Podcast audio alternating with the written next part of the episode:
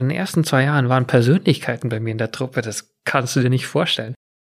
Und was da abgegangen ist, dieses, dieser Fußballer-Lifestyle. Ich bin plötzlich mittendrin und die Luxuskarossen stehen da auf dem Parkplatz. Es wird Poker gespielt und die Jungs haben Geldscheine in der Hand und werfen die Geldscheine auf den Tisch im Bus.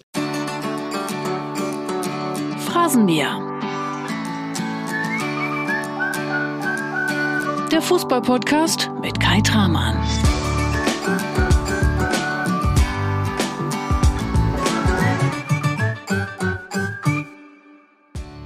Und hier und jetzt hörst du eine Phrasenmäher-Folge, die genau so ist, wie eine gute Phrasenmäher-Folge sein sollte. Denn Thomas Hitzelsberger ist der Gast und der antwortet heute clever und witzig. Erst am Anfang noch ein bisschen zurückhaltend und dann taut er von Minute zu Minute immer mehr auf und öffnet sich immer weiter. Für dich heißt das heute, je länger du Thomas Hitzelsberger zuhörst, desto überraschender, desto spannender und desto besser wird's. Und der Hitz, der hat in seiner Karriere ja echt fast alles erlebt. Als 18-Jähriger ist er vom FC Bayern nach England gegangen. Später ist er mit dem VfB Stuttgart deutscher Meister geworden und zuletzt hat er dort in Stuttgart als Vorstandsvorsitzender eine richtig turbulente Zeit erlebt. Darüber reden wir heute. Wir sprechen natürlich auch über sein Outing und über wilde Abende mit Musiklegende Elton John in Las Vegas. Es gibt obendrauf noch eine Phrasenmäher Premiere, denn erstmals habe ich das Gehupe von einem Stargast stumpf ignoriert. Warum das der Fall ist und weshalb Weltstar Thierry Henry den Hits mal einfach hat abblitzen lassen, das hörst du hier und jetzt im Phrasenmeerland. Viel Spaß! Und heute legen wir ganz anders los als geplant. Thomas, du hast gerade gesagt, du findest die Musik nicht gut. Das ist richtig. Hallo. Warum? Ich kann es nicht genau beschreiben, aber ich habe nur bei den Podcasts, die Folgen davor, die ich gehört habe, immer wieder festgestellt, das Intro ist einfach nicht, nicht gut. Da gibt es bessere Auswahl. Das heißt, da muss ich noch mal ran. Da musst du ran, dein Team muss ran. Äh, vielleicht kann ich dir auch im Nachgang noch mal helfen. Ich freue mich trotzdem, trotz dieser Kritik, dass wir hier zusammensitzen. Im Hotel Hilton am Englischen Garten in München. Das ist so ein bisschen für Phrasenmäher-Kenner das Wembley-Stadion der Podcast-Szene. Hier haben wir schon Podcasts produziert mit Hermann Gerland, Felix Magath, Didi Hamann, Horst Held, Olli Bierhoff. Und jetzt sitzt du auf dem Stuhl hier in so einem relativ unscheinbaren Konferenzraum. Oder wie würdest du es beschreiben hier? Du hast ganz gut beschrieben. Ich wusste nicht, dass all die auch hier im Hilton äh, waren in München. Aber es ist ja bekannt, dass München meine Heimat ist. Ähm, da lebe ich auch wieder und ich fühle mich hier wohl. Ich bin gespannt auf die Fragen in den nächsten Stunden. Äh, Freue mich. Das riecht so ein bisschen nach guter Unterhaltung hier, ne, in dem Raum. Ich finde schon. Ich habe auch gute Erinnerungen. Vielleicht werden wir eh im Laufe des Gesprächs draufgekommen, aber ich sage es gleich zu Beginn. Ich, äh, mein erstes Länderspiel, da war der Treffpunkt hier in diesem Hotel mit der deutschen Nationalmannschaft, der A-Nationalmannschaft und deswegen bin ich auch gerne wieder hergekommen. Das war im Oktober 2004. Ihr seid dann in den Iran geflogen und habt euch hier getroffen. Ja, und ich weiß noch, wie nervös ich war. Ich habe wirklich beim ersten Mittagessen saß ich neben Oli Kahn, ich hatte eine Suppe äh, gegessen und ich war so nervös, dass, dass ich den Löffel nicht richtig halten konnte. Und ich weiß auch gar nicht mehr, ob ich die Suppe zu Ende gegessen habe oder gewartet habe, bis er aufgestanden ist. Weil ich in diesem Umfeld, ich war damals noch bei Aston Villa, kannte die Nationalspieler äh, Kahn, Ballack und wer noch alles dabei war, natürlich nur aus dem Fernsehen und, und war so richtig nervös. Äh, aber es war der Anfang von einer coolen Zeit. Wie hast du ihn dann genannt? Oliver oder Herr Kahn oder Herr Titan? Weiß nicht, ich glaube schon, dass ich ihn gleich auch geduzt habe, wie es halt so ist im Fußball. Auch wenn man sich noch nie begegnet ist, wenn man zusammen in der Mannschaft ist, dann duzt man sich. Aber wir haben nicht viel gesprochen, weil es ja auch klar ist, zuerst hält man sich an die Leute, die man schon kennt. Und da waren ja ein paar aus der Jugendnationalmannschaft noch dabei, die ich kannte und mit denen habe ich mehr gesprochen. Das heißt, du hast dich dann ja als Neuling erstmal vorgestellt und genau das Gleiche darfst du jetzt machen. Was ihr über mich wissen solltet. Mir ist wichtig bei der Vorstellung, dass ich einfach auf meine Kindheit nochmal zurückgehe. Ich bin das jüngste von sieben Kindern und äh, auf einem Bauernhof in der Nähe von München groß geworden. Bin extrem dankbar, weil mich meine sechs Geschwister und meine Eltern von Anfang an riesig unterstützt haben. Ich habe ihnen so viel zu verdanken, was die Karriere angeht, aber auch mein gesamtes Leben. Alles, was seither geschehen ist, ist darauf zurückzuführen und äh, das ist, glaube ich, wichtig, das zu betonen, dass meine Heimat, meine, meine Geschwister, meine Eltern für mich das, das Wichtigste in meinem Leben sind du kannst auch richtig bayerisch sprechen. Ne? Also für alle, die jetzt nicht in Bayern wohnen und zuhören, du bist ein Urbayer. Ich habe überlegt, ob ich das anspreche, weil die letzten 20 Jahre, als ich unterwegs war, gab es nie die Möglichkeit, äh, vor allen Dingen, wenn man öffentlich auftritt, dann äh, im, im, Dialekt zu sprechen. Verstehen eigentlich alle. Ich spreche, glaube ich, ganz gepflegtes Hochdeutsch, aber ja, wenn ich zu Hause bin, spreche ich richtig bayerisch, sodass manchmal Leute mich eben nicht verstehen, ja. Wie das klingt, kannst du uns, wenn du Lust hast, später dann mal demonstrieren oder jetzt, wann immer du möchtest. Das ist schwierig, es sei denn, du hast es auch drauf und wir können. Bayerisch zu sprechen. Ja, ich glaube, das hast du nicht drauf. Ja. Nein, aber einfach auf Befehl dann zu sprechen, das geht meistens schief und deswegen lasse ich es, aber vielleicht gibt sich in Zukunft mal die Gelegenheit, wieder auch öffentlich dann mal bayerisch zu reden. Das ist ein äh, sehr guter Einstieg von dir. Die Musik ist scheiße. Du traust mir nicht zu, dass ich äh, bayerisch sprechen kann. Also die Fronten sind schon relativ gut verhärtet. Und damit es jetzt noch krasser wird, kannst du meinem Arbeitgeber Bild einmal das sagen, was du schon immer sagen wolltest. Das Bildbashing. Das ist gar nicht so leicht, weil über, über all die Jahre einiges zusammengekommen ist. Und dann genau das Wesentliche rauszupicken. Ich habe es dir gesagt, das Intro, die Musik hier ist ausbaufähig. Das ist ein kleines Bashing. Und die letzte Episode, die ich mit der Bildzeitung hatte, da ging es äh, in meiner Tätigkeit beim VfB um, um eine Suche von Investoren und da hat einfach die Kollegin und Kollege, glaube ich, nicht ganz so sauber recherchiert und einfach mal rausgeblasen, ich hätte dem Investor per SMS abgesagt, was echt grundverkehrt war. Und in diesem Artikel waren so viele Fehler drin, dass ich echt sauer war und gesagt habe, Leute, so funktioniert das nicht. Habe meinen Anwalt angerufen und dann gab es eine äh, Unterlassungsklage und eine Gegendarstellung. Und da hatten wir einfach ein paar Tage und Wochen zu tun. Und dann habe ich einfach darauf bestanden, dass wir das hinkriegen. Unterlassungsklage hat dann funktioniert bei der Gegendarstellung. Äh, sind wir so verblieben, dass, dass wir das lassen. Aber ich war schon sauer, weil ich nie damit konfrontiert wurde, ob ich denn dem Investor, dem potenziellen Investor per SMS abgesagt habe, weil es einfach falsch war. Es war eine große Geschichte. Du als äh, Vorstandsvorsitzender des VfB Stuttgart sollst, so wurde es geschrieben, einem Investor abgesagt haben per SMS. Du hast dich dann beim Anwalt gemeldet, per Anruf oder auch per SMS? Ich habe ihn angerufen, den kann ich immer ganz gut erreichen, äh, denn ich hatte mit ihm vorher auch schon ab und zu zu tun. Das bleibt ja nicht aus, wenn man solche Tätigkeiten hat. Aber ich habe ihm das kurz geschildert und ihm alles zur Verfügung gestellt, was er gebraucht hat. Und am Ende war es auch okay. Die Unterlassungsklage ging durch, aber die Gegendarstellung haben wir eine, eine gute Lösung gefunden. Und das hat mich einfach nur geärgert, weil man hätte es vermeiden können und in diesem Artikel waren so viele Fehler drin, handwerkliche Fehler, dass ich sauer war. Jetzt dürfen wir da streng genommen auch gar nicht drüber sprechen, aber du hast es jetzt von dir aus angesprochen, ne? Also du schreibst jetzt nicht gleich deinem Anwalt eine SMS und sagst, die, die fangen schon wieder an mit der Geschichte. Nee, nee, wir können das hier, hiermit ja auch abräumen. Er hat gesagt, das war einfach äh, verkehrt. Ähm, so ist es nicht gelaufen. Um die, um die es ging, mit denen habe ich auch wirklich persönlich gesprochen. Das ging über mehrere Monate. Die Entscheidung habe ich natürlich persönlich mitgeteilt, aber ich schreibe dann keine SMS, wenn es um so weitreichende Entscheidungen geht. Da haben sich ein paar andere Leute eingeklinkt, die, glaube ich, äh, ein Geltungsbedürfnis hatten und sei es drum, jetzt ist es vorbei. Ah, das klingt nach herrlichen Geschichten vom VfB Stuttgart. Damit wollen wir auch gleich beginnen. Wenn du heute ein Problem hast mit einer Frage, wenn du heute ein Problem hast mit irgendetwas, was ich von mir gebe, dann gibt es die tolle Phrasenmäherhupe. Zweimal pro Folge darfst du sie benutzen und darfst dann einfach die Frage weghupen. Die erste würde ich an deiner Stelle nicht weghupen, denn sie zeigt, dass du beim VfB Stuttgart zwar gegangen bist, aber natürlich Menschen in der Führung, sogar dein Nachfolger, sehr an dich denken. Die erste Frage ist eine sehr liebe Frage. Sie kommt von Alex Werle. Hi Thomas, hier spricht der Alex aus Stuttgart. Äh, ich hoffe, du bist sehr gut angekommen in deiner neuen Freizeitwelt und äh, genießt jetzt äh, die Sommertage. Und was mich natürlich brennend interessieren würde, wie geht's denn deinem Pony? Liebe Grüße aus Stuttgart.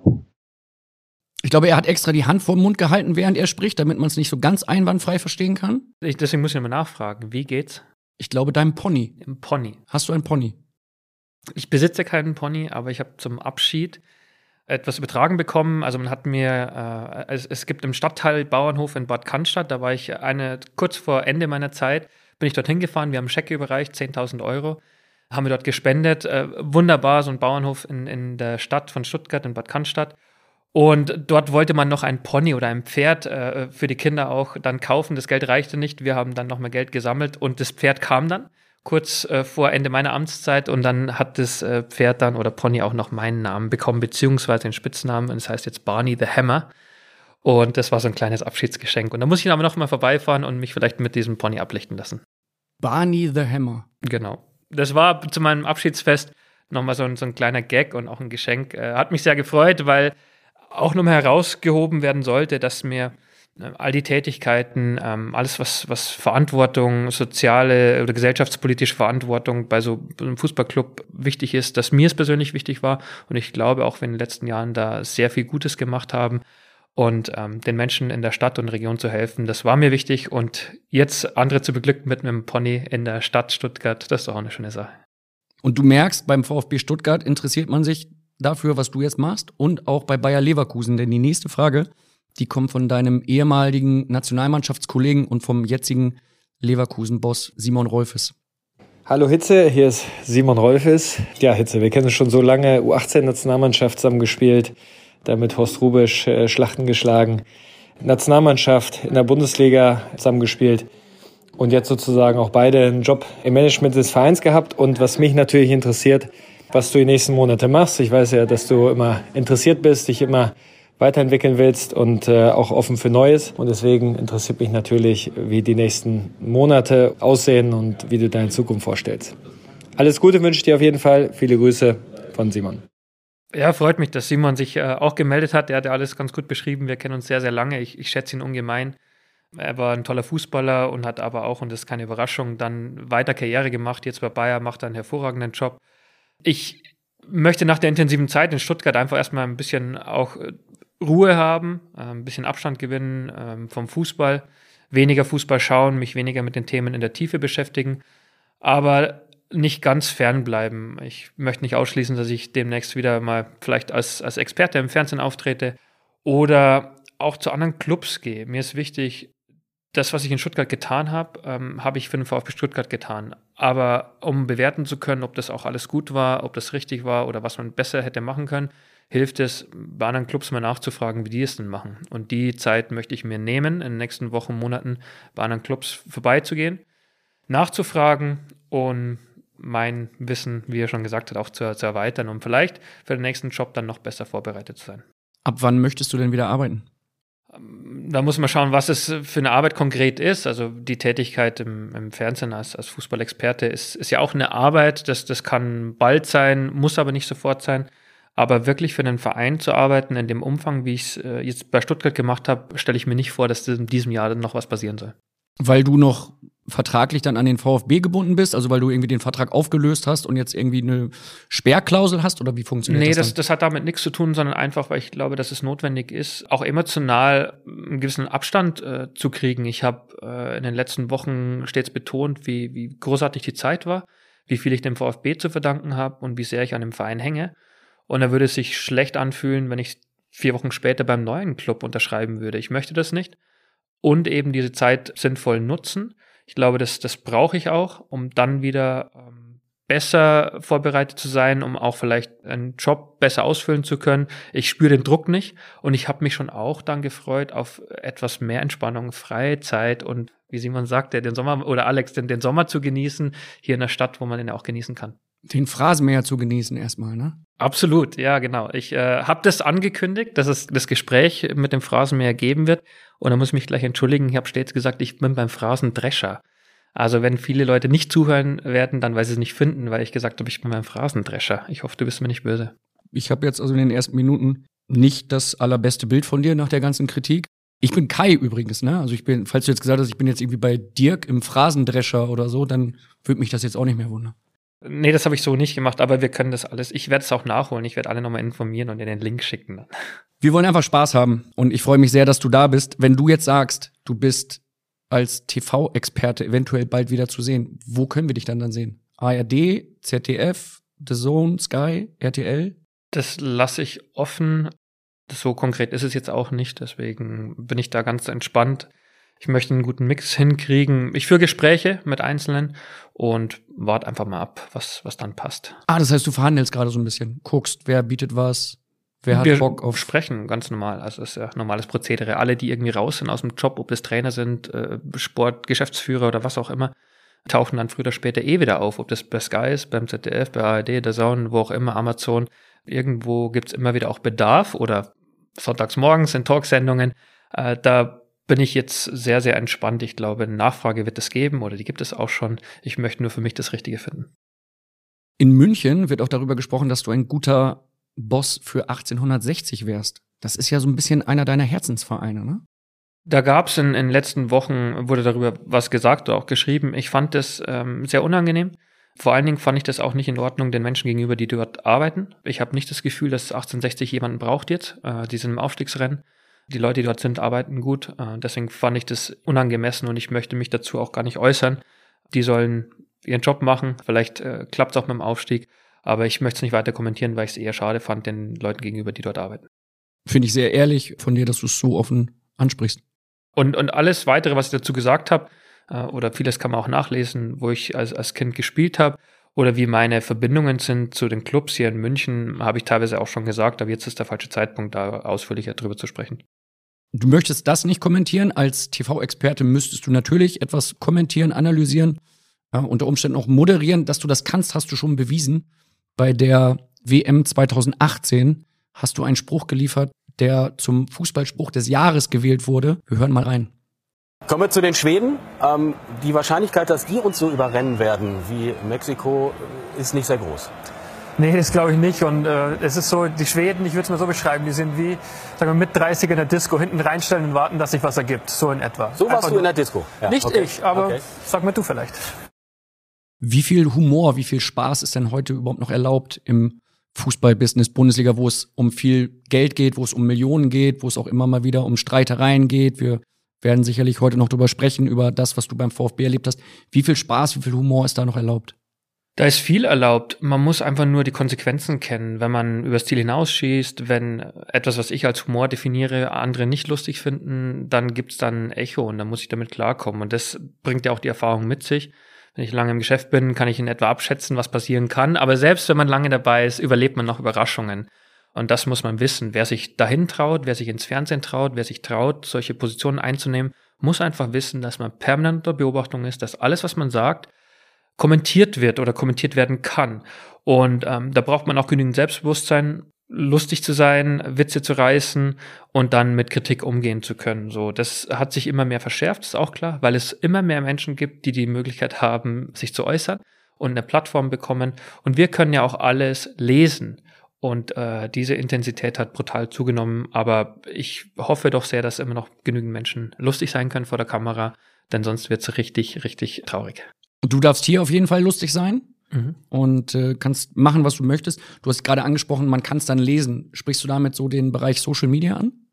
Ja, das werden viele sagen oder haben auch viele schon immer wieder gesagt, dass die Social Media eine ganz neue Dimension hat für alle, die in der Öffentlichkeit stehen, dass es permanent Begleitung gibt dessen, was wir tun und es anstrengend ist, aber auch noch mal extremer, wenn es gut läuft und, und ich schalte mein Handy an und schaue dort rein, dann werde ich von allen Seiten gelobt und wenn es nicht gut läuft, dann werde ich von allen Seiten kritisiert und es gibt weniger Differenzierung.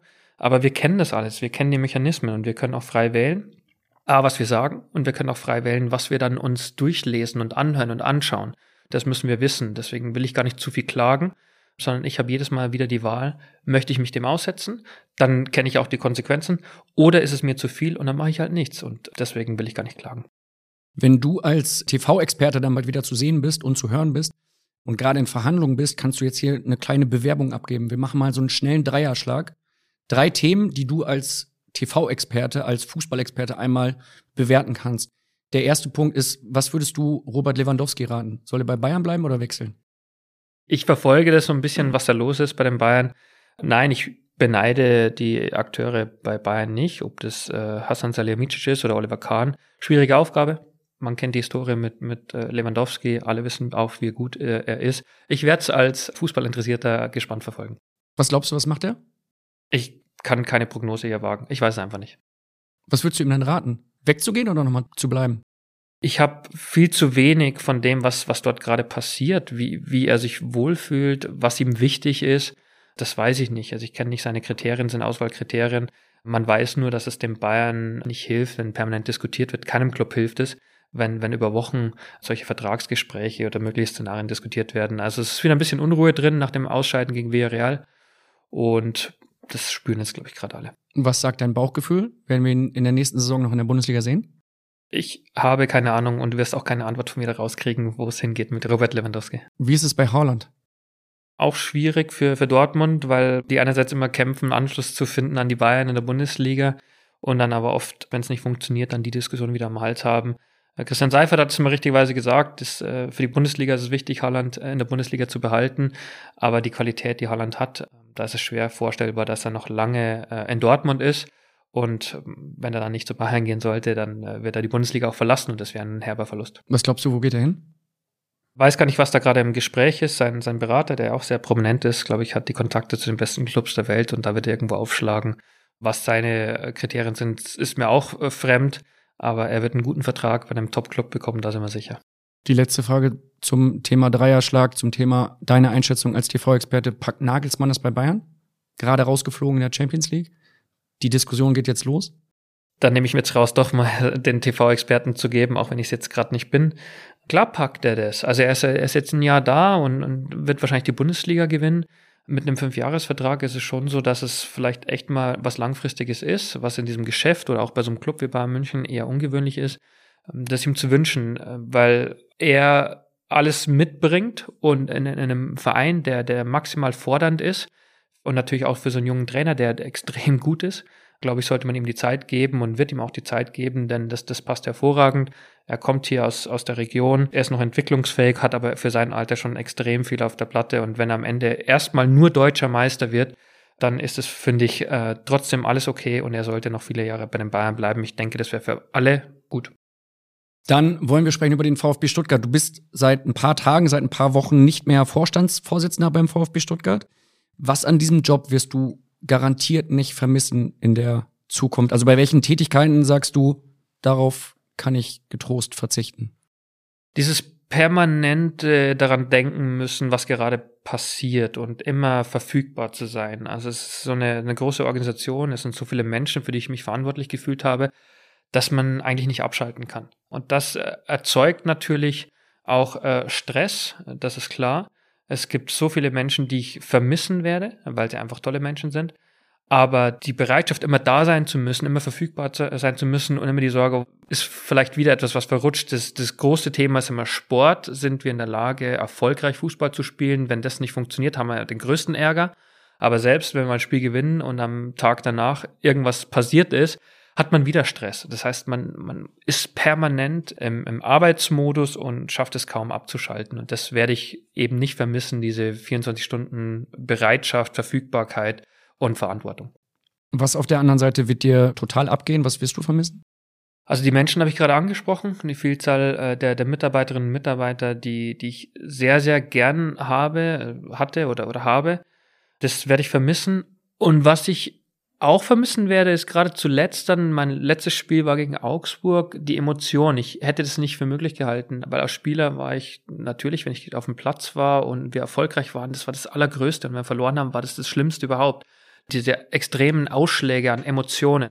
Und ich hätte einfach gedacht, Karriere ist vorbei, ich werde sowas nie mehr erleben. Und dann musste ich feststellen, selbst als, als Vorstandsvorsitzender sitze auf der Tribüne und drehst halt komplett durch. Wenn du zurücklegst, Ausgleich schaffst und am Ende das Spiel noch gewinnst in so einer wichtigen Phase in der Tabellenregion, in der wir sind.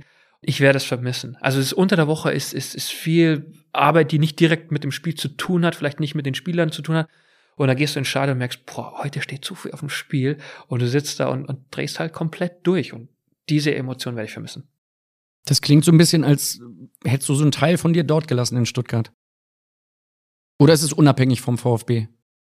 Also der VfB ist schon besonders für mich. Ich habe viereinhalb Jahre dort gespielt und, und hatte jetzt die letzten sechs Jahre unterschiedliche Tätigkeiten, unterschiedliche Funktionen, die ich ausgeübt habe.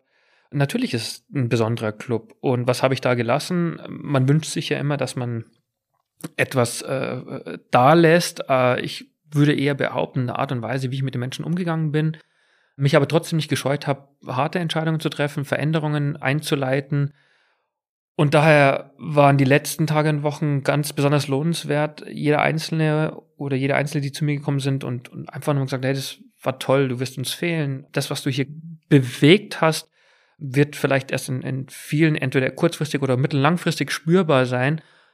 Und da ich ja immer weiß, das war nicht mein Plan irgendwie. Als ich Kind äh, hätte ich mir nie vorstellen können, für mich war VfB, es war Gerd Meyer Vorfelder, Magisches Dreieck, Jürgen Klinsmann und noch viele andere Größen, Guido Buchwald Legenden und auf einmal bin ich Vorstandsvorsitzender von so einem krass großen Verein in, in so einer großen Stadt und denkst, pff, in welchem Film bin ich hier eigentlich gerade?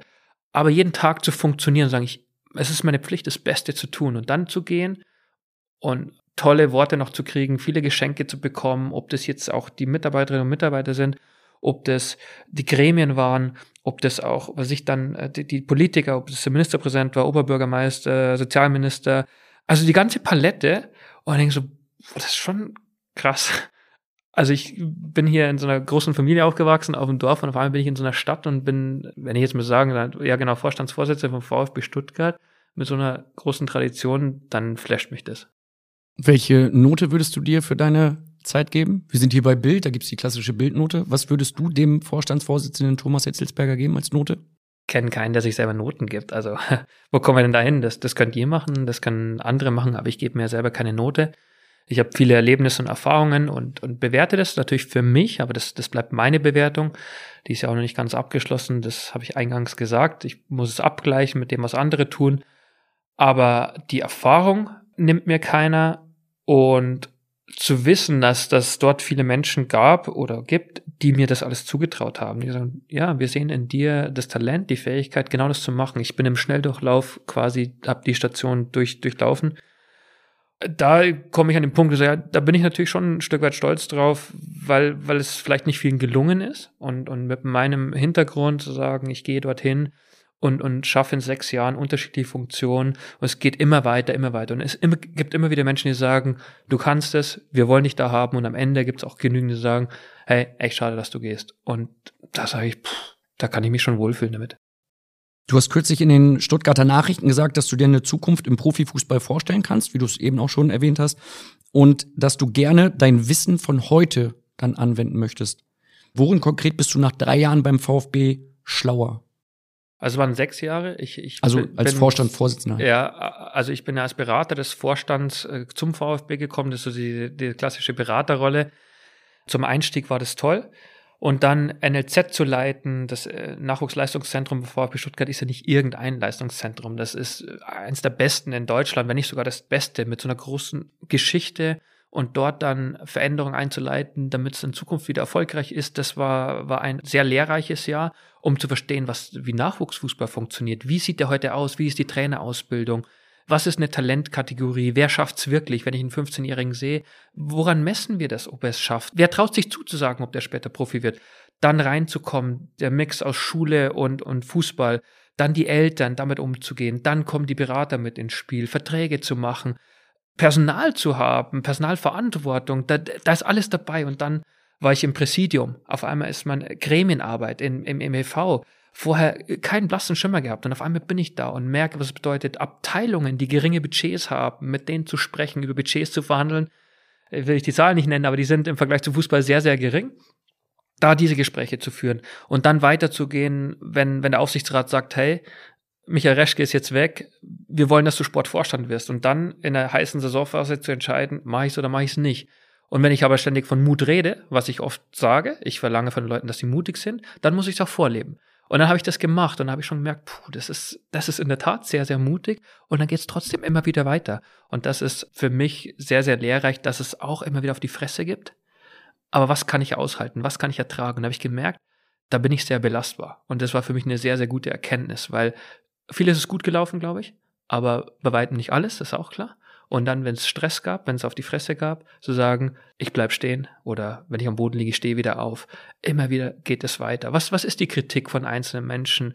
Hat es wirklich eine Relevanz für mich oder wird es gerade gesagt, aber es ist nicht die vernünftige Bewertung dessen, was ich tue und wäre es für mich wichtig in der Bewertung dessen, was ich tue. Also es war eine wahnsinnsintensive Zeit und, und viele Menschen, die mir das, das ermöglicht haben und da spüre ich wieder Dankbarkeit. Hast du es so empfunden als auf die Fresse bekommen? Ja, klar, natürlich. Aber das ist ja auch normal. Also wir sind dann in der Zeit auch mal abgestiegen und das ist, ist halt erstmal der Super-GAU. Das ist ja klar. Und dann denkst du, ich steigst du ab. Um dann zu sagen, jetzt schnell zu entscheiden und trotzdem mit der, mit der nötigen Ruhe zu sagen, wie wollen wir in der zweiten Liga uns aufstellen, was müssen wir tun. Um wieder aufzusteigen. Und dann, welche Worte wählst du? Sagen wir, wir müssen unbedingt aufsteigen, setzen uns gleich unter Druck oder versuchen wir den Leuten erstmal klarzumachen, hier gibt es eine große Veränderung, vielleicht brauchen wir zwei Jahre, um wieder hochzukommen. All das. Und dann sind wir sofort wieder aufgestiegen. Und jetzt merken wir gerade, wenn wir die zweite Liga schauen, wie schwer sich die Clubs tun, da wieder rauszukommen. Und das ist uns gelungen. Das ist ein Erfolg. Und dann weiterzumachen wirklich zu sagen, ich möchte, dass der VfB Stuttgart im Wesentlichen aus jungen Spielern besteht, die die Menschen begeistern und eine Art von Fußball spielen, bei der die Menschen gerne in Stadion gehen. Und das hat funktioniert. Das hat funktioniert und das finde ich super. Und jetzt gibt's wieder eine Saison, wo wir extreme Schwierigkeiten haben. Dafür gibt es viele Gründe. Und das wieder zu meistern, zu sagen, Kontinuität ist wichtig, der Trainer bleibt. Ja, äh, du kannst dir vorstellen, dass, dass Leute immer sagen, jetzt muss was verändert werden. Nein, der Trainer, ich, ich kenne den gut genug.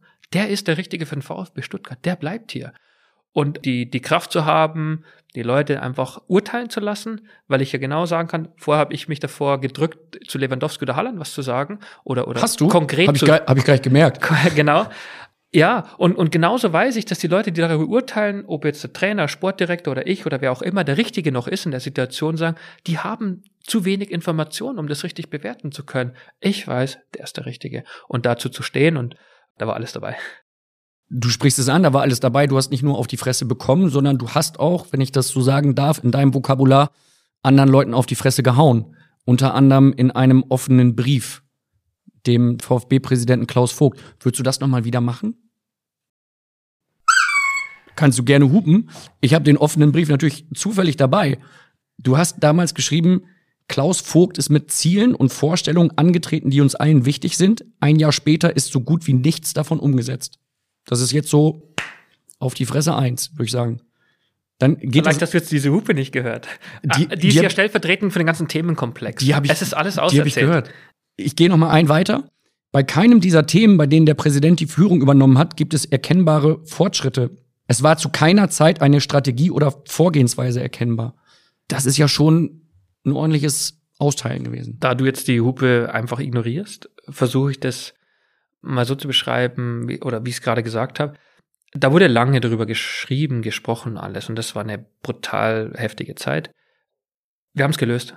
Wir haben es einfach gelöst. Und ich sage, es ist auch eine Kunst und eine Qualität, nach all dem, was passiert ist, sich zusammenzureißen, am Riemen zu reißen, alle, die wir daran beteiligt waren und natürlich ich in, in erster Linie und sagen, wir haben jetzt, nach dem, was passiert ist, die Pflicht im Sinne des VfB wieder das Richtige zu tun und im Sinne des Clubs zu handeln. Und das ist uns gelungen. Deswegen sage ich bei der Verabschiedung, stand der Präsident am Ende da und hat mir eine Mitgliedschaft, eine lebenslange Mitgliedschaft überreicht. Und ich habe die gerne in Empfang genommen und gesagt, hey, vielleicht kann man auch mal sagen, alles, was passiert ist, wir haben es geschafft, uns wieder zusammenzuraufen. Ich habe meine Lehren daraus gezogen und ich bin sehr, sehr froh, dass wir so einen Abschied gefunden haben nach all dem, was da passiert ist. Und deswegen, glaube ich, brauchen wir die Details nicht mehr aufrollen. Es wurde vieles diskutiert und ich bin sehr, sehr dankbar, dass auch viele mitgewirkt haben, dass wir einen Weg wieder zurückgefunden haben und, und alle, Klaus Vogt und ich, dann auch in erster Linie im Sinne des VfB richtige Entscheidungen getroffen haben und gut gehandelt haben. Würdest du es nochmal wieder machen? So einen offenen Brief schreiben? Natürlich nicht. Das ist also nicht, es war ein Fehler. Das ist nicht das richtige Mittel. Also das ist halt so, wenn ich feststelle, dass Dinge nicht funktionieren, dann muss ich eine Lösung finden, aber das ist nicht die richtige Lösung. Hattest du damals alleine den Entschluss gefasst, das zu machen, oder hattest du jemanden, der dich beraten hat in deinem Umfeld? Du willst es sehr in die Länge ziehen, äh, da mache ich jetzt nicht mit, weil die Hupe ja immer noch irgendwie nachklingt, bei mir zumindest. Das heißt, es gab jemanden in deinem Umfeld, der sich eventuell. Jetzt, wenn ich nochmal drauf drücke, dann habe ich zwei dann, dann hast du es, genau. Varianten. Dann hast also habe ich es zweimal schon gemacht. Das wäre auch nicht. Hättest das ist ein Themenkomplex, dafür steht sie alles erzählt. Du hast danach in einem Interview mit der FAZ Folgendes gesagt. Also, ne, du merkst, ich bin jetzt auch bemüht, von dem Thema wegzukommen. Die Anfeindungen rund um den Jahreswechsel 2020, 2021 waren sicher kein Vergnügen. Das war dann direkt im Nachklapp. Du hattest diesen offenen Brief kurz vor Silvester 2020 veröffentlicht. Und dann hast du weiter gesagt, so anhaltend, so heftig und so persönlich angegriffen zu werden, war schon grenzwertig. Was musstest du damit erleben? Ich habe vorher gesprochen von Social Media, da kann ich ja reinschauen, das habe ich auch gemacht und da ist es wirklich ungefiltert, was ob Leute, ob man sie kennt oder ob man sie nicht kennt, weil sie unter einem Pseudonym schreiben, war heftige Beleidigungen und Beschimpfungen. Das, das habe ich erlebt. Und deswegen war sehr schnell danach mein Bestreben, da Ruhe reinzubringen und, und, und besser zu handeln. Das ist auch gelungen, aber ich will nicht im Detail das zu sagen, sondern ich habe gemerkt, das zehrt an mir und dann die, die schöne Erkenntnis, das geht vorüber, nicht nur, weil man es aussitzt, sondern weil man schon auch konkret versucht, alles, was man nachmacht, jede Entscheidung, dass die dann besser ist und, und gleichzeitig das zu ertragen. Also ich, ich kann dann die Wut der Menschen ja nicht so sofort stoppen, sondern ich muss jedes Mal mir überlegen, wie halte ich das jetzt aus? Was begegnet mir? Ob Leute im Persönlichen, was selten der Fall war, dass jemand mir persönlich ins Gesicht was gesagt hat, sondern es läuft. Was ist passiert? Ich kann mich gerade nicht so erinnern. Äh, das wird sicherlich auch passiert sein, vereinzelt, aber es ist mehr alles, was über, über die Medien dann passiert und, und Social Media. Da, da gab es einiges in ein paar Wochen. Und das hat mich angestrengt, aber es ist halt mal so, wenn man in so einer Rolle ist und so eine Entscheidung trifft und die nach hinten äh, geht, dann muss man auch die Konsequenzen tragen. Kannst du dich nicht erinnern, dass jemand dir persönlich was ins Gesicht gesagt hat oder willst du es Nee, ich wirklich nicht. Ja? Ich gehe davon aus, dass es, dass es auch vorgekommen ist, aber ich kann mich jetzt nicht an eine Person konkret erinnern, die mir auf, auf einer Straße äh, irgendwas an den Kopf geworfen hat. Das, das kann ich echt nicht, aber ich gehe davon aus, dass da. Hast du mal drüber nachgedacht, zu dem Zeitpunkt hinzuwerfen und zu sagen, okay, das macht hier keinen Sinn mehr, das wird hier zu heftig? Wahrscheinlich sind mir viele Gedanken durch den Kopf gegangen, aber ich wollte weitermachen. Deswegen habe ich das in Kauf genommen. Ich gesagt, hinwerfen ist jetzt die eine Variante, aber ich wollte viel lieber das lösen und bin echt froh darum, dass ich mich genauso entschieden habe und eher in Lösungen gedacht haben, die nicht der Exit sind, nicht, nicht davon zu laufen, sondern ja, ich habe hier was, was gerade angefangen. Jetzt möchte ich es lösen, aber die Lösung ist nicht zu gehen, sondern beim VfB zu bleiben sagen, es ist hier ein Konflikt entstanden. Was kann ich jetzt tun? Was können wir alle tun, um wieder zur Normalität zurückzukehren? Wann war dir denn persönlich klar, dass dein Ende beim VfB dann irgendwo doch bevorsteht, dass du dein Ende einläuten möchtest? Weil du hast dann ja Monate später gesagt, okay, das wirst du nicht fortsetzen, deine Tätigkeit als Vorstandsvorsitzender. Das war eigentlich ein Jahr vor Vertragsende. Es war mir wichtig, dass der Verein die Zeit hat, einen Nachfolger zu finden. Da habe ich mir einfach, weil, weil, weil ich schon wusste, dass es wahrscheinlich so ein Jahr vor Vertragsende Gespräche beginnen werden. Und da wollte ich klar sein, in dem, wie meine Zukunft aussehen soll. Es war dann immer auch im Gespräch. Eine Vertragsverlängerung in der Regel sind dann fünf Jahre. So war es in der Vergangenheit bei Vorständen zuerst drei und dann fünf Jahre. Also hatte ich das auch im Kopf und habe mir dann gut überlegt, bin ich in der Lage, nochmal fünf Jahre mit dem Mut und der Bereitschaft zu verändern und, und voranzugehen, mit derselben Intensität das zu machen? Oder kann ich sagen, hey, nach sechs Jahren kann ich zurückblicken und sagen, da ist einiges passiert. Da, da hat der VfB mir viel gegeben, ich habe viel zurückgegeben und es ist vielleicht genau der richtige Zeitpunkt, auch mal zu übergeben an jemand anders und um, um dann die Entwicklung weiterzuführen. Und das war dann in etwa ein Jahr vor Vertragsende, also letztes Jahr im Herbst. Und habe mir das gut überlegt, äh, weil natürlich ein Teil von mir schon gesagt hat, ich möchte noch weitermachen. Und andererseits macht es fühlt sich auch gut an, nach so einer langen Zeit, in der ich wahrscheinlich alles erlebt habe, was man erleben konnte, jetzt einen Schlussstrich zu ziehen mit genügend Vorlauf für alle, dass sie Zeit haben, einen Nachfolger zu finden. Und es lief super korrekt und fair auch ab. Und deswegen bin ich wirklich im Reinen mit dieser Entscheidung und denke, die letzten Wochen dann beim VfB haben es auch äh, nochmal unterstrichen. Du hast ja beim VfB wirklich alles erlebt, ne? Abstieg, Aufstieg, dann gab es den Datenskandal, dann gab es den offenen Brief, über den wir nicht weiter reden möchten. Eine Sache, die ihr super gelöst habt, aus meiner Sicht, war die Geschichte mit Silas, so möchte er genannt werden. Er hatte mal einen anderen Nachnamen, ist dann zwischendurch auch ein Jahr älter geworden. Wie hast du die Geschichte erlebt aus deiner Sicht? Muss man fast sagen, dass es ein Highlight war, wie, wie wir das hinbekommen haben. Wirklich, also so, so tragisch Ich muss jetzt einmal lachen, weil äh, absolut ne, ist ein Highlight, wenn da plötzlich ein Spieler anders heißt und äh, eigentlich ein Jahr Nein, älter ist. also ich glaube, du verstehst es richtig, Komplett. wie wir damit umgegangen sind. Dass A, ein Spieler, der irgendwann zu dem Entschluss kommt, das hier ist nicht richtig. Mit wem spreche ich darüber? Und dass der Verein, dass wir als VfB Stuttgart dieses Umfeld haben, dass ein Spieler mit so einem großen Thema zu uns kommen kann und sagt, was los ist. Dass ihn etwas bedrückt, extrem bedrückt, dass er über ein System vielleicht sprechen kann, wie er aus dem Kongo nach Europa gekommen ist und was dazwischen alles passiert ist und dass er die Situation einfach lösen möchte damit ihn das nicht mehr bedrückt, weil er wollte Klarheit haben, er hatte zu uns so viel Vertrauen, dass er uns das sagen konnte. Und wir haben natürlich gesagt, wir sind für dich da. Wir werden dir helfen, wo wir nur können, dass wir das vernünftig lösen und dass wir da alle erhobenen Hauptes rausgehen können. Und das ist uns gelungen. Und da muss ich schon auch allen beim VfB, die da mitgewirkt haben, ein Riesenkompliment machen. Das war harte Arbeit. Es war wirklich harte Arbeit. Viel Zeit, die wir investiert haben, aber das war das beste Investment, das wir tätigen konnten, weil der Spieler sich bestätigt fühlte dann, wir sind ein guter Verein, wir sind gute Leute und er kann mit allem zu uns kommen, was ihm am, am Herzen liegt. Also ich bin da echt stolz auf, auf die Mitarbeiterinnen und Mitarbeiter. Wenn du jetzt mal so die Filter, die Medienfilter fallen lässt und mal einen ehrlichen Einblick gewährst in diese Situation, was ging in dir vor, als du erfahren hast, okay, wir haben da einen Spieler, der hat echt ein Problem, wir müssen ihm helfen und gleichzeitig wird das ein Thema sein, was medial wahrscheinlich riesig aufgebauscht wird. Ist ja klar, was, was sich bei uns abgespielt hat. Also man muss nicht weit gehen, dass eine Diskussion immer, die ja auch von Aber was war dein erster Bildzeitung äh, viel berichtet wird, wenn es um, um Jatta geht. Und es war uns auch wichtig, dass wir sagen, wir brauchen die Parallelen nicht. Im, im Kopf mhm. erscheint es ja sofort, aber ich sage, das ist eine andere Sache. Es ist die Thematik jetzt um Silas. Wir müssen alle Hintergründe kennen. Äh, wir haben einfach gemerkt, dass es uns fordert, weil wir wollten das nicht in der Öffentlichkeit ausbreiten. Wir wollten, dass wenn wir an die Öffentlichkeit gehen, dass wir, wenn ich so sagen kann, Herr des Verfahrens sind.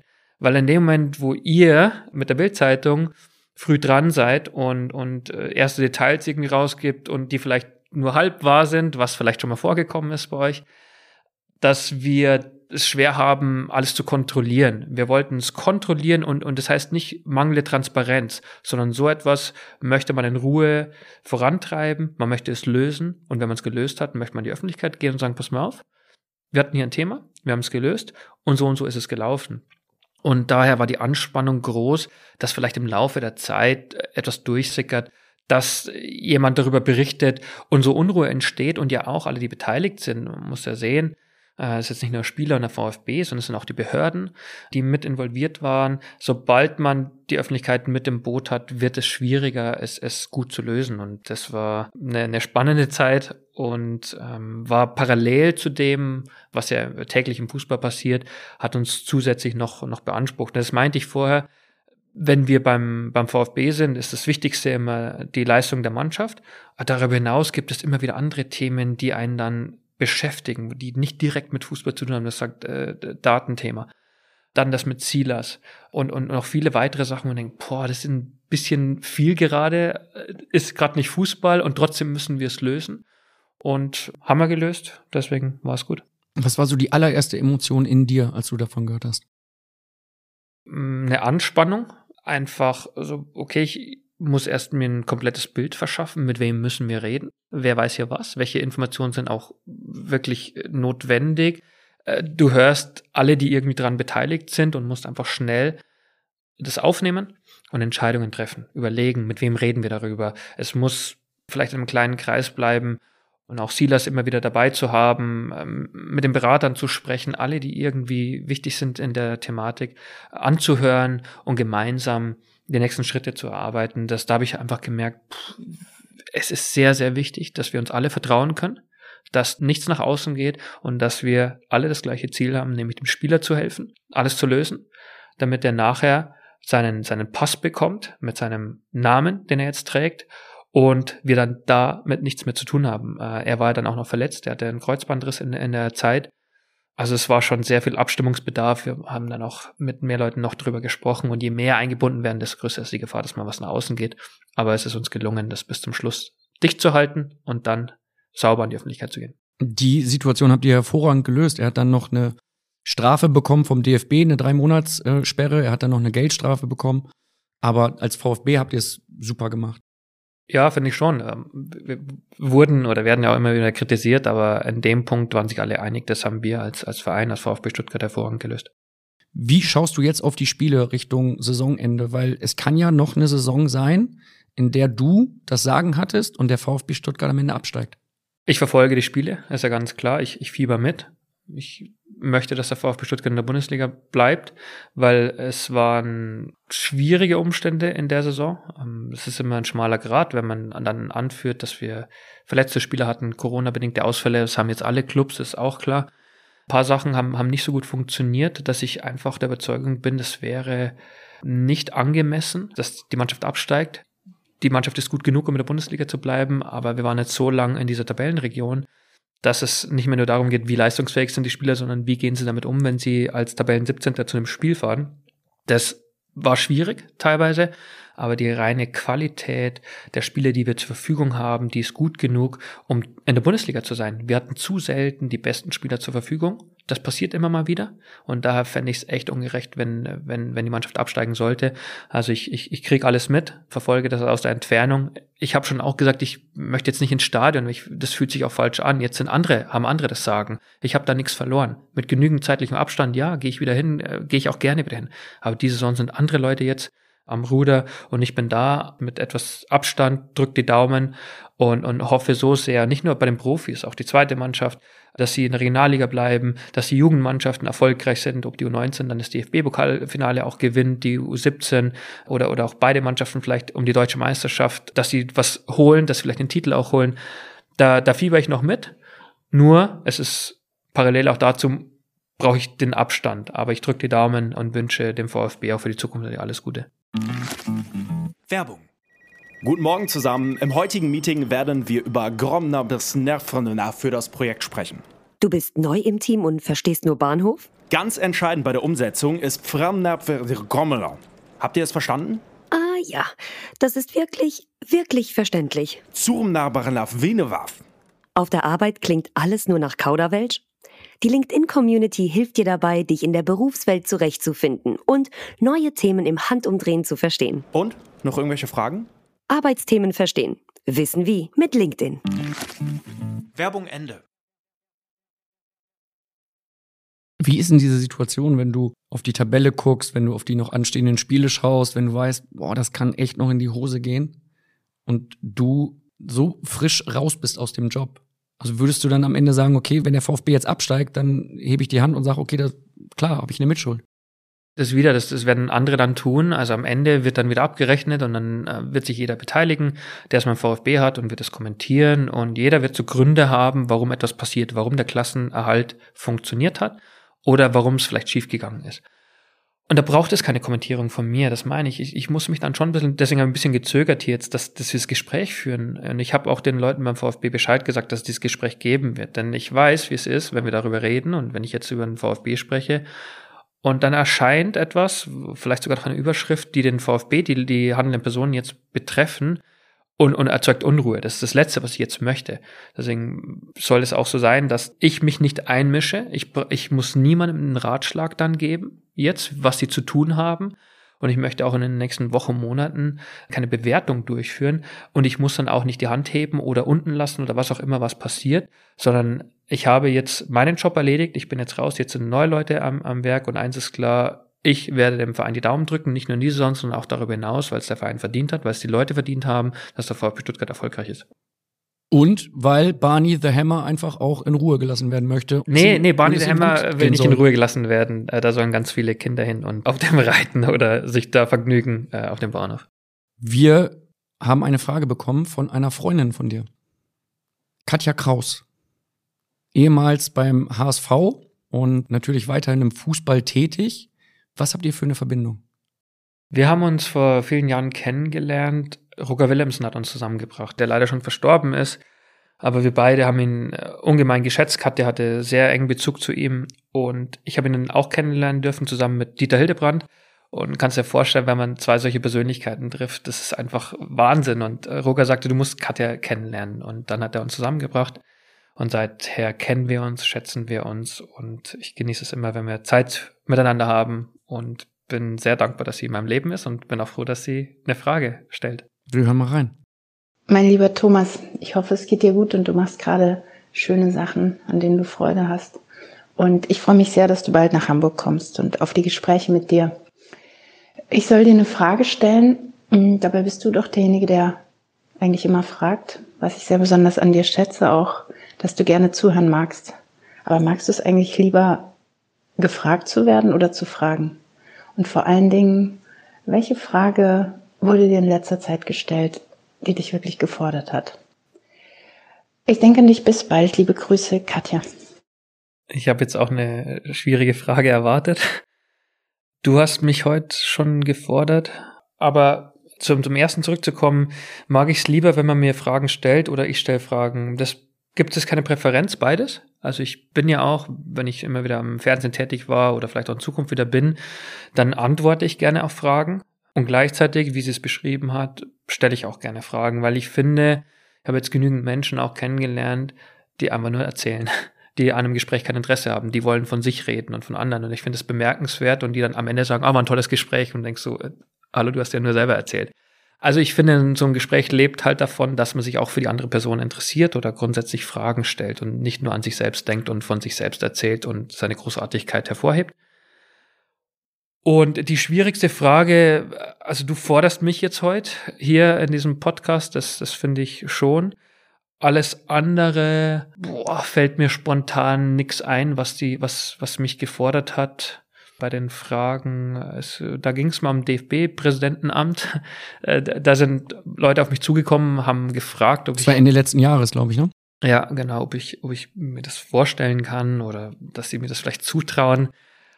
Und dann äh, zuckt man ja schon mal zusammen und denkt so, hey, pff, was, was bedeutet das jetzt äh, eigentlich? Ja, ist das ein Lob oder ist das Kritik, Präsident? naja, natürlich ist es erstmal erstmal Lob. Auch da geht es darum, wie ich es beim VfB beschrieben habe. Wenn es Leute gibt, die einem sowas zutrauen, dann ist das erstmal ein Kompliment.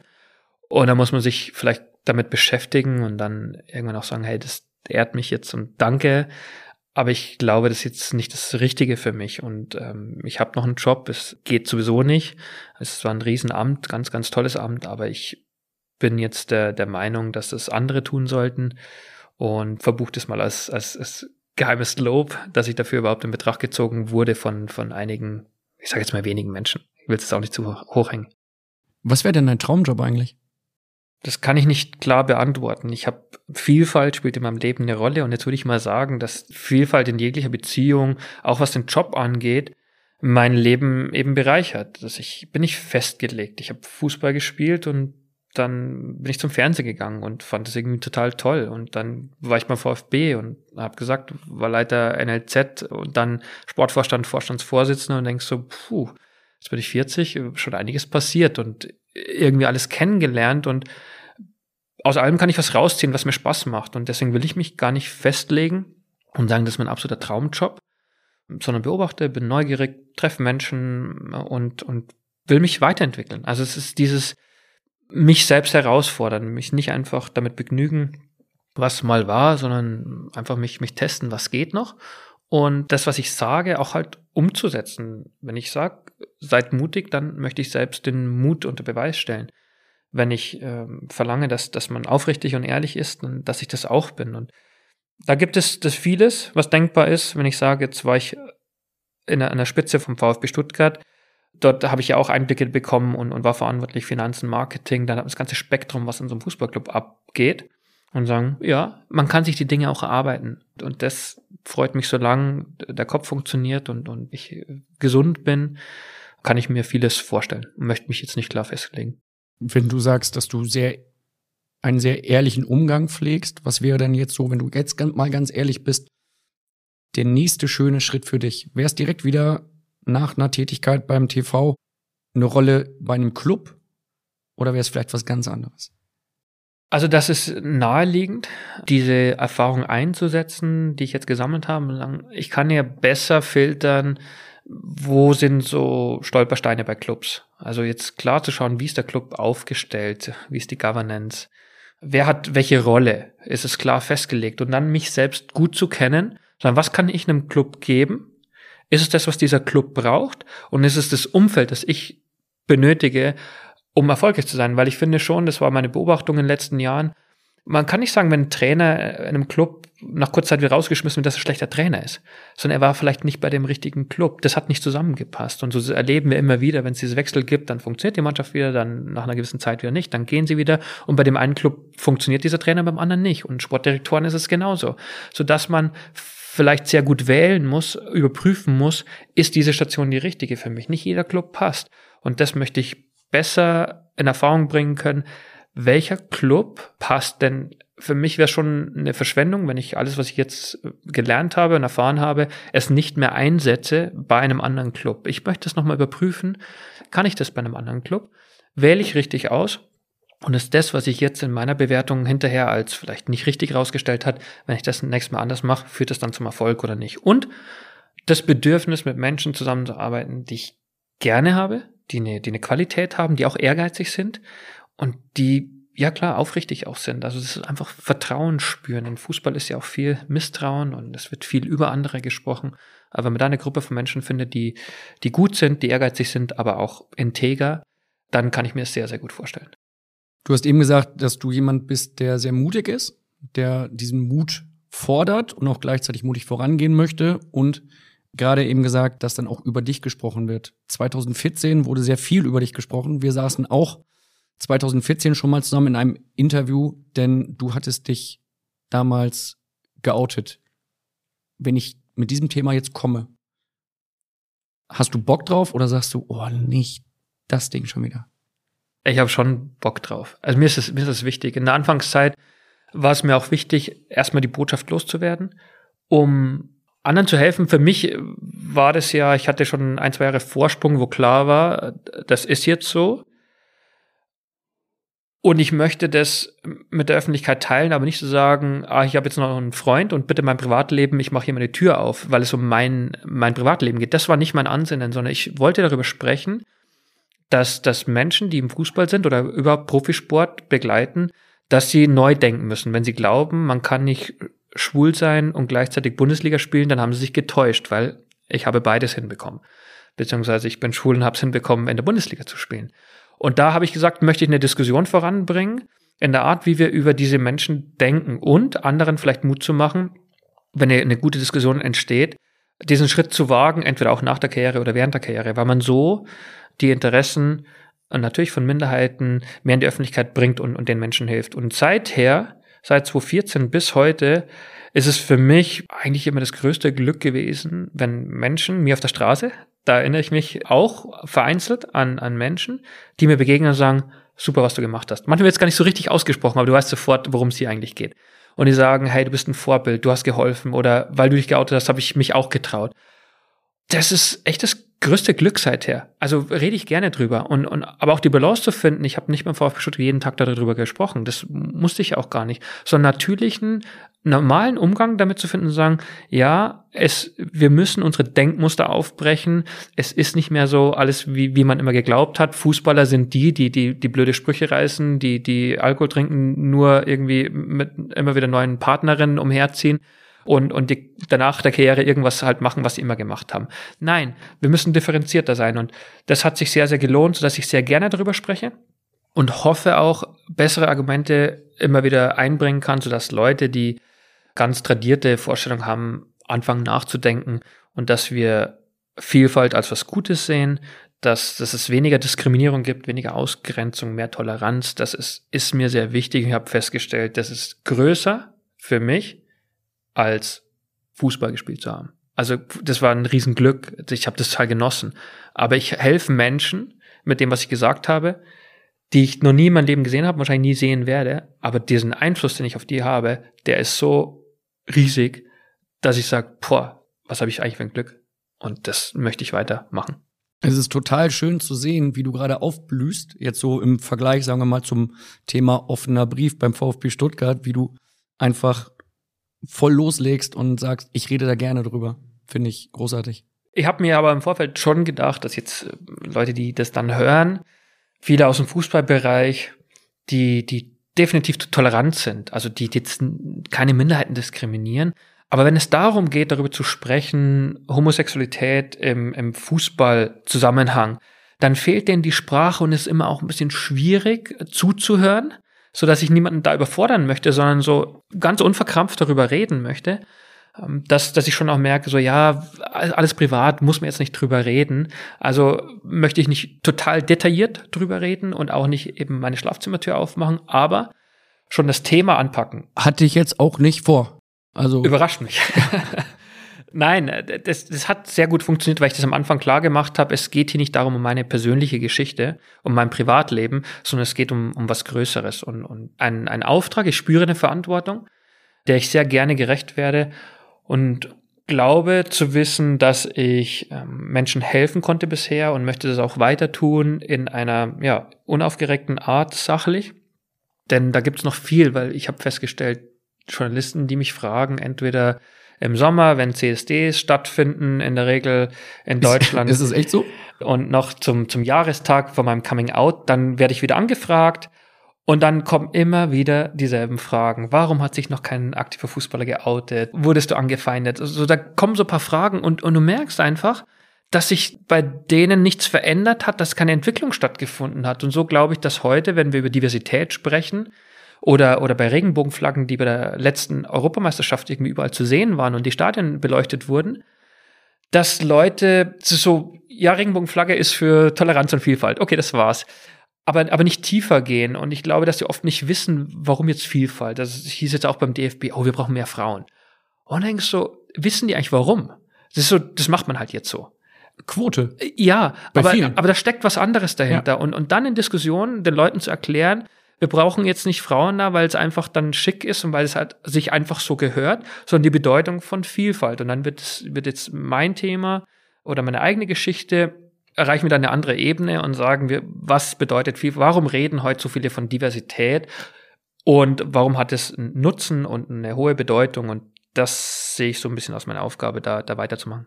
Wir sind an einem herrlichen Punkt, wo ich äh, mein ganzes Fragenkonstrukt einmal über den Haufen werfe und dir eine Frage stelle, die mir spontan durch den Kopf schießt. Welche Fragen, die du nicht magst von Journalisten, kommen klassischerweise? Und ich kann dann sagen, ob die hier auf dem Zettel stehen oder nicht. Warum hat sich noch keiner geoutet?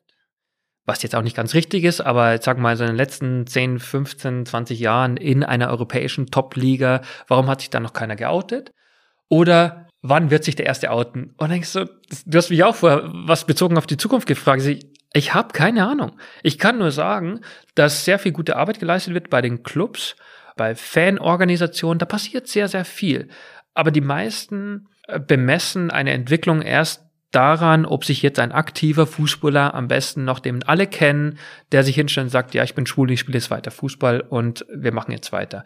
Und solange das nicht passiert, glauben halt viele, es hat sich nichts verändert und nichts verbessert. Und das finde ich ist, ist nicht richtig. Und wenn mich Journalisten damit konfrontieren und sagen, hat sich ja nichts verändert seither, seitdem du dich geoutet hast, dann sage ich, boah, da würde ich dich bitten, noch mal ein bisschen tiefer reinzugehen und nachzurecherchieren. Es hat sich doch sehr viel verändert. Aber bei den Fans, ich finde, weil, weil das erste Argument ist, ja, es, es outet sich ja keiner, weil die Fans dann einen beleidigen im Stadion. Und das, glaube ich, ist nicht mehr zeitgemäß. Heißt, ne, dann berichten die Medien so komisch drüber. Das kommt auch noch dazu. Ja. Und, und das bei den Fans, es gibt leider immer Beleidigung und Beschimpfung, wenn man Fußballer ist. Also man sucht immer so das, das Einfachste heraus, das, das Banale. Die Rassismusdiskussion, die wir haben, und das wäre jetzt bei, bei Homophobie dann genauso, wenn klar ist, dass jemand schwul ist und da weiter spielt, dann wird er wahrscheinlich beleidigt werden. Aber Fußballspieler werden halt per se beleidigt. Aber ist es so? Ich glaube, Doch, ich glaube schon. nicht, dass in einem äh, Bundesligastadion ein homosexueller Fußballer beleidigt werden würde. Also vielleicht von einzelnen Personen. Genauso ist es von einzelnen aber Personen. nicht Nein, von, nicht von der Masse. Deswegen oder wenn er zu erläutern, hat, dass, dass die Fans sind, also gerade jetzt hier in Deutschland 100 Pro viel, viel weiter sind. Also das wäre ja eine Welle der Zustimmung und also die Leute würden das ja total super finden, die Mehrheit. Aber dass Einzelne sich daneben benehmen würden, wie sie es auch heute tun, in Zukunft tun werden, bei, bei anderen, die sie ausgrenzen wollen, das ist ja normal. Aber die Mehrheit, da, da gibt es so viel Applaus. Ich glaube, davor kann man sich gar nicht retten. Das ist die größere Gefahr, dass man halt überrollt wird von dieser positiven Welle. Das glaube ich auch. Also ich glaube, dass es eigentlich überfällig ist und dass es natürlich irgendwo ein großes Medienecho geben würde am Anfang, welches dann aber auch, glaube ich, relativ schnell wieder abklingen würde, weil es einfach normal ist, weil es einfach dazugehört und weil es einfach in der heutigen Zeit zum Glück normal ist, so etwas sagen zu können, zu dürfen und auch dazu zu stehen. Das ist auch meine Überzeugung. Das Drumherum wird immer besser. Ich finde, dass die Clubs gute Arbeit leisten, die Verbände, Fanorganisationen, habe ich, hab ich gesagt, und auch die Medien. Ich glaube, da wird es nicht viel Kritik geben. Eigentlich gar keine. Es ist nur so, es da kann es ja keine braucht, Kritik geben. Nein, also, nein, aber es braucht halt die Person, äh, die sich das traut, Da geht es wirklich, weil wir müssen sagen, das verändert das Leben. Nicht weniger. Ganz einfach. Es, es wird das Leben einer oder mehrerer Personen verändern. Und da muss man immer überlegen, brauche ich das? Muss ich mein Leben verändern? Also wenn ich jetzt heute Fußballer bin und es läuft irgendwie ganz okay, warum soll sich da mein Leben verändern? So, so dermaßen, dass ich glaube, dass man halt häufig die Antwort für sich findet, nee, muss ja nicht sein. Also es läuft hier ganz gut, ich fühle mich wohl und irgendwie die Probleme, die ich habe, die löse ich halt dann vielleicht hinterher. Wie war das damals bei dir, als du wusstest für dich, okay, ich gehe damit jetzt an die Öffentlichkeit, ich werde damit mein Leben, also dein eigenes Leben verändern und auch ein Stück weit die Berichterstattung rund um die Bundesliga für die nächsten Tage und Wochen? Also ich war dann schon sehr klar, ich hätte es gerne ein Jahr früher schon gemacht, aber man hat mir das ausgeredet. Und dann habe ich einfach noch ein Jahr gebraucht, um zu sagen, mir redet es jetzt niemand mehr aus. Ich bin überzeugt, das ist richtig. Das war zu deiner Zeit in Wolfsburg, genau, als man es dir ausgeredet hat. Richtig. Also da war ich in der Mannschaft, ich hatte eine gewisse, selbst eine Neugierde, zu sagen, ich möchte wissen, was passiert. Was passiert dann bei den Kollegen? Was passiert im Stadion? All diese Argumente, die Leute immer ins Feld führen, ist es zutreffend oder ist es ganz anders? Also hatte ich diese Neugierde, genau das in Erfahrung zu bringen, zu sagen, es muss jetzt ausgesprochen werden und dann sehen wir schon, was passiert. Und dann habe ich mich ja auch beraten lassen und leider, vielleicht war es auch richtig, hat man mich davon abgehalten. Wer ist Mann in dem Fall? Äh, Anwalt. Also das, da hängt ja sehr viel dran. Ist das der, dem du immer noch SMS schreibst? Presse, nee, das ist äh, ganz anderer. Es ist presserechtlich ähm, gar nicht so einfach. Also da hängt sehr, sehr viel dran. Da kann man nicht einfach sagen, was einem am Herzen liegt, sondern es muss schon auch gut vorbereitet sein, wirklich die Botschaften, die man loswerden will und auch nicht, wie ich gesagt habe, die Tür komplett aufzumachen für, für die Presse, dass über alles berichtet wird. Und da habe ich mich beraten lassen und der Herr meinte auch, lassen Sie das lieber. Sie sind das klingt fürchterlich. noch nicht an dem, an dem es, Punkt, um das auszuhalten. Ja. Vielleicht war es auch ein guter Ratschlag hinterher habe ich mich geärgert, aber ich glaube, er hat schon, er ist sehr erfahrener Mann, verstanden, dass es mich wahrscheinlich erdrücken würde, erstmal. Also ich war vielleicht echt nicht so stabil, sondern es aber war. Du bereust es. Äh, anfangs habe ich es bereut, mittlerweile glaube ich, war es vielleicht ein guter Ratschlag, weil alles, wie es dann gelaufen ist, war echt gut für mich. Ich habe nur nicht diese Erfahrung, ich spiele dann noch, ich weiß, wie, wie sich alles an, ich kann anders darüber urteilen. Und das fehlt jetzt aber für mich persönlich war es wahrscheinlich ein, ein richtiger, ein guter Ratschlag. Die Kollegin und der Kollege, die damals das dann auch veröffentlicht haben, ein, ein Jahr später. Von der Zeit. Ja, genau. Die, vielleicht wäre es für die dann auch nochmal anders gewesen, aber das war schon auch toll. Also Caroline Emke und Moritz Müller-Wirth, wie die mich in den. Das sind die beiden Zeitkollegen, die wir hier natürlich namentlich gerne erwähnen, weil die Zeit auch einfach eine tolle Zeitung ist. Die Zeitung, aber auch die beiden sind grandios gewesen, wie sie, wie sie das mit mir vertrauensvoll auch behandelt haben, wie wir über, über einen langen Zeitraum gesprochen haben, wie sie Rücksicht auf mich genommen haben. Du weißt, wenn man sowas mal raushaut, das geht ganz schnell, äh, dann ist es vielleicht für sie eine tolle Geschichte, aber für mich ist es ein Riesenproblem. Und sie haben auch versucht, mich zu beschützen. Und das ist nicht normal. Und da bin ich den beiden sehr, sehr dankbar. Und äh, der Anwalt war auch der, der Auffassung, jetzt ist kein guter Zeitpunkt und dann habe ich ein Jahr gewartet und dann war ich fertig mit Fußball und habe gesagt, so, jetzt redet mir keiner mehr das aus. Ich suche jetzt nur noch Leute, die mir bei der Umsetzung helfen. Aber ich bin fest entschlossen, das zu sagen und mein Leben, ja, wahrscheinlich zu verändern. Und so ist es auch gekommen und das war eine ganz tolle Entscheidung. Das klingt für mich immer noch komisch bis fürchterlich, dass ein Anwalt dann sagt, mach es nicht. Wenn du es willst, weil du warst dir ja sicher, du wusstest, was du fühlst, was du empfindest, dass du homosexuell bist und drüber reden möchtest. Ja, aber äh, ich meine, die Erfahrung kann einem dann schon helfen. Also das ist so, wenn man, wenn man das. Aber die Erfahrung hat er ja auch nicht gehabt. Also er hat ja jetzt auch nicht gesagt, Mensch, damals beim XY, der hat das auch gemacht. Das gab es ja einfach noch nie. Also äh, er hat viel Lebenserfahrung und ich meine mal, das, das hätte auch schief laufen können und deswegen will ich jetzt gar nicht so sehr darauf rumreiten, zu einem sagen, wie es dann danach auch gelaufen ist, war schon wirklich sehr gut. An dem Punkt, wo ich heute bin in meinem Leben, fühle ich mich sehr, sehr wohl und das, das, das war gut. Eine Erfahrung fehlt mir, ich kann nicht mehr sagen, wie das aktiver Spieler ist, aber hey, so ist es. Ich kenne auch nicht viele Ex-Spieler, die sich dann geoutet haben, was für mich noch viel überraschender ist, als immer die Suche nach denen, die noch spielen. Aber so ist es. Vielleicht ist es jetzt so eine klassische Journalistenfrage, aber ist die Zeit nicht überfällig? Also ist es nicht an der Zeit, dass jemand, der homosexuell ist und Fußball in der Bundesliga sagt, Leute, so ist es, redet gerne zwei Wochen drüber und dann geht's weiter? ja, hängt von den Betroffenen ab. Das benötigt nach wie vor Mut, weil es ein großes Echo bringt.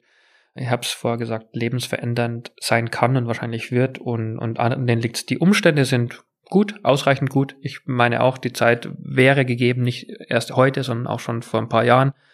Jetzt muss man halt einfach abwarten und weiter, egal auf welcher Ebene, ob im Amateurfußball, im Profifußball, aber auch in anderen Ge Gesellschaftsschichten weiterzumachen und dafür zu werben, dass halt Ausgrenzung von Minderheiten einfach ein No-Go ist, dass wir Toleranz brauchen in unserer Gesellschaft und das alles Quatsch ist, was da Leute erzählen, einfach auf anderen rumzuhacken, nur weil sie anders aussehen, weil sie anders denken oder was auch immer. Leute, macht euch locker und entspannt euch. Melden sich da mal Menschen bei dir, die sagen, du, pass auf, ich habe da was, was mich beschäftigt und spiele auch Fußball und spiele mit einem Gedanken? Also das, das ist sensibel, weil wenn es so wäre, dann könnte ich darüber nicht sprechen. Äh, Gehe mal davon aus, dass es wenig ist, also es wirklich wenig ist. Ich arbeite ja mit dem DFB zusammen, da versuchen wir schon auch immer wieder Möglichkeiten zu schaffen, äh, eine Stelle, die eingerichtet wurde, an die man sich wenden kann beim DFB. Ich finde, da passiert sehr, sehr viel. Darüber wird leider wenig gesprochen oder, oder berichtet, weil beim DFB andere Themen im Vordergrund stehen. Aber da gibt es tolle Mitarbeiterinnen und Mitarbeiter, die, die, die auch versuchen und die natürlich deutlich mehr Wissen haben als ich, Themen voranzutreiben und Spieler dabei zu unterstützen beim Coming Out, weil es ein wichtiges Ereignis ist. Man darf es nicht kleinreden. Ich kenne auch die Argumente von Menschen, die sagen, ja, was du privat machst, interessiert mich nicht, muss man ja nicht immer an die große Glocke hängen. Doch, muss man. Clarence Seedorf hatte das mal bei einer Fußballertagung dir gegenüber geäußert, ne? dass er Hat nicht er versteht, getan, ja. dass du darüber sprichst offen. Ja, das, äh, da war ich auch kurz überrascht. Ich glaube, ich habe eine ganz gute Antwort gefunden. Du hattest dann, glaube ich, gesagt, dass natürlich die Sexualität von Fußballern irgendwo immer eine Rolle spielt, weil wenn ein Fußballer fremd geht und seine Frau betrügt, dann ist es quasi auch ein Thema in der Öffentlichkeit, diese Sexualität. Oder wenn irgendwo ein, selbst wenn ein Bild in einem Büro auf dem Schreibtisch steht, dann ist es ja auch ein Zeichen davon, da hat jemand einen Partner und stellt das dann öffentlich zur Schau. Ja, und noch mehr ist es dieses, ich brauchte auch Vorbilder. Ich brauchte auch andere Sportler, prominente Menschen, die sich hingestellt haben und sagen, dass sie sich eben outen, dass sie schwul sind, lesbisch. Und das hat mir geholfen. Und deswegen ist diese Wirkung bei, bei prominenten Menschen, Wirkung auf, auf andere Menschen, die nicht prominent sind, die, die kein so ein vielleicht privilegiertes Leben haben, die brauchen es. Und, und jedes Coming Out, das auch öffentlich dann begleitet wird, hilft wieder Menschen, die eben keine Stimme haben. Und deswegen ist es so, so wichtig. Und dann ist es mir auch egal, wenn, wenn Leute sagen, das nervt, muss man nicht drüber sprechen. Doch, doch, da muss man drüber sprechen.